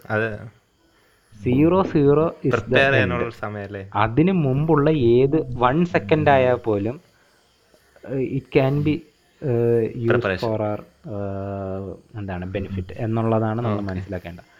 ഗേറ്റിന്റെ എക്സാമിന്റെ അന്ന് കൗണ്ടർ സീറോ സീറോ ആവുന്നവരെ നെവർ എവർ ഗിവ് അപ്പ് ഒരു അതിവൻ ലൈഫിലായാലും അങ്ങനെ തന്നെ. ഓക്കെ ചിലപ്പം പ്ലസ് വൺ പ്ലസ് ടു നല്ല രീതിയിൽ പോയിട്ടുണ്ടാവില്ല. അങ്ങനെയാണെങ്കിൽ യു ഹാവ് ബാച്ചിലേഴ്സ് ബാച്ചിലേഴ്സും നല്ല രീതിയാണ് ഇൻ കേസ് ബാച്ചിലേഴ്സ് നന്നായിട്ട് പോയില്ല അല്ലെങ്കിൽ നമ്മളെടുത്ത കോഴ്സ് ശരിയായില്ല. അങ്ങനെയാണെങ്കിൽ ബാച്ചിലേഴ്സ് കഴിഞ്ഞിട്ട് നമ്മൾ നമ്മുടെ കാര്യം ആലോചിച്ച് അതിലൊരു ഇത് അതിൽ നമ്മൾ എക്സൽ ചെയ്യാൻ നോക്കണം. ഇപ്പോൾ കുറേ പേരൊക്കെ പറയുന്നുണ്ടല്ലോ like within thirty you have to become a millionaire അതാണ് ഇപ്പോഴത്തെ ഒരു trend within thirty become a millionaire എന്ന്. ഓക്കെ വിത്തിൻ തേർട്ടി ആയില്ലെങ്കിൽ വിത്തിൻ തേർട്ടി ഫൈവ് തേർട്ടി എന്ന ഏജിലാണ് നമുക്ക് ആ ബോധോദയം വരുന്നതെങ്കിൽ തേർട്ടി ഫൈവിനുള്ളിൽ മില്യനെയർ ആവണമെന്നായിരിക്കണം അടുത്ത aim and we should try our level best for it അതാണ്. ഒരു താങ്ക് യു തനീഷ് ഇത്രയും കാര്യങ്ങൾ ഷെയർ ചെയ്തതിനും പിന്നെ ഒരു അവസാനമായിട്ടൊരു കാര്യം. നമ്മുടെ ഈ പോഡ്കാസ്റ്റ് എക്സ്പീരിയൻസ് എങ്ങനെ ഉണ്ടായിരുന്നു വളരെ നല്ലൊരു എക്സ്പീരിയൻസ് ആയിരുന്നു. ആ- ആദ്യമായിട്ടാണ് ഞാൻ ഇങ്ങനെ ഒരു ഇന്റർവ്യൂ അല്ലെങ്കിൽ ഒരു പോഡ്കാസ്റ്റിനൊക്കെ ഇരിക്കുന്നത് പണ്ട് വേറെ ടോപ്പേഴ്സിന്റെ ഒക്കെ കണ്ടിരിക്കുമ്പോൾ ഒരു ഉള്ള ഒരു ആഗ്രഹമായിരുന്നു എനിക്ക് ഇങ്ങനെ ഒരു ദിവസം എങ്ങനെയെങ്കിലുമൊക്കെ ആരുടെയെങ്കിലുമൊക്കെ ഇതിന് പോയിരിക്കണം എന്നുള്ള ഒരു ഇത്. സോ അത് സൂരജിന്റെ സൂരജിന്റെയും പ്രഫുലിന്റെയും പോഡ്കാസ്റ്റിൽ തന്നെ ആദ്യം വരാൻ വന്നതിൽ വളരെയധികം സന്തോഷമുണ്ട്. നിങ്ങളുടെയൊക്കെ ഒരു ഇത്. അത് വലിയ നിലയിൽ എത്തണമെന്നതിലേക്ക് ഞാനും നമ്മുടെ ക്ലാസ്സിലെ കുറേ ആൾക്കാരും ഒക്കെ ഉള്ളുകൊണ്ട് ആഗ്രഹിക്കുന്നു അപ്പോൾ അതിലോട്ട് കോൺട്രിബ്യൂട്ട് ചെയ്യാൻ പറ്റ പറ്റിയതാണ് ഏറ്റവും കൂടുതൽ ഒരു സന്തോഷം നല്ലൊരു. കോൺട്രിബ്യൂഷൻ ആയിരുന്നു ധനേഷിന്റെ അവസാനമായിട്ട് നമ്മുടെ പോഡ്കാസ്റ്റിന്റെ ഇനി ബെറ്റർ ആക്കാനുള്ള കാരണം ഇത്രയും നേരം നമ്മളോട് ഇൻട്രാക്ട് ചെയ്തു. നമുക്ക് നമുക്ക് എന്താണ് ഇതിലൊരു മിസ്റ്റേക്ക് ആയിട്ട് നമ്മുടെ ഭാഗത്ത് തോന്നിയ എന്തെങ്കിലും ഉണ്ടോ? നമുക്ക് ഇത്ര ഇമ്പ്രൂവ് ചെയ്യണം. എനിക്കൊന്നും തോന്നിയിട്ടില്ല. ഇനി എനിക്ക് ഇതുവരെ അങ്ങനെ അങ്ങനെയൊന്നും തോന്നിയിട്ടില്ല. വേറൊരു കാര്യം എന്താണെന്ന് വെച്ചാൽ ഇനി എഡിറ്റ് ചെയ്ത് കഴിഞ്ഞിട്ട് കേട്ട് കഴിഞ്ഞ് പറയാം. കേട്ട് കഴിഞ്ഞിട്ട് പറയാം. എഡിറ്റ് ചെയ്യുമ്പോഴായിരിക്കും കൂടുതൽ മിസ്റ്റേക്ക് വരുന്നത്. So thank you Dhanesh okay Dhanesh നീ പോഡ്കാസ്റ്റിന് വന്നതിന് നന്ദി. നമ്മളോട് ഈ ഗേറ്റിന്റെ ഗേറ്റ് എന്താണെന്നും ഗേറ്റിന്റെ പ്രിപ്പറേഷനെ പറ്റി പറഞ്ഞതിന് വളരെ നന്ദി. പിന്നെ ഇനി അടുത്ത പോഡ്കാസ്റ്റിനും വരും എന്ന് പ്രതീക്ഷിക്കുന്നു. അല്ലേ വേറെ എന്തേലും എന്തായാലും നമ്മൾ ഇൻവൈറ്റ് ചെയ്യുന്നുണ്ട്. ഓഫ് കോഴ്സ് എപ്പോ എന്തെങ്കിലും കാര്യം കാണും ഇങ്ങനെ ആയിരിക്കത്തില്ല. അന്ന് നമ്മൾ വേറെ ലെവലായിരിക്കും അതെ. ഓക്കെ വേറെ എന്തെങ്കിലും പറയണ്ടോ വേറെ ഒന്നുമില്ലടാ so this is me Sooraj me Praful and me Dhanesh signing off.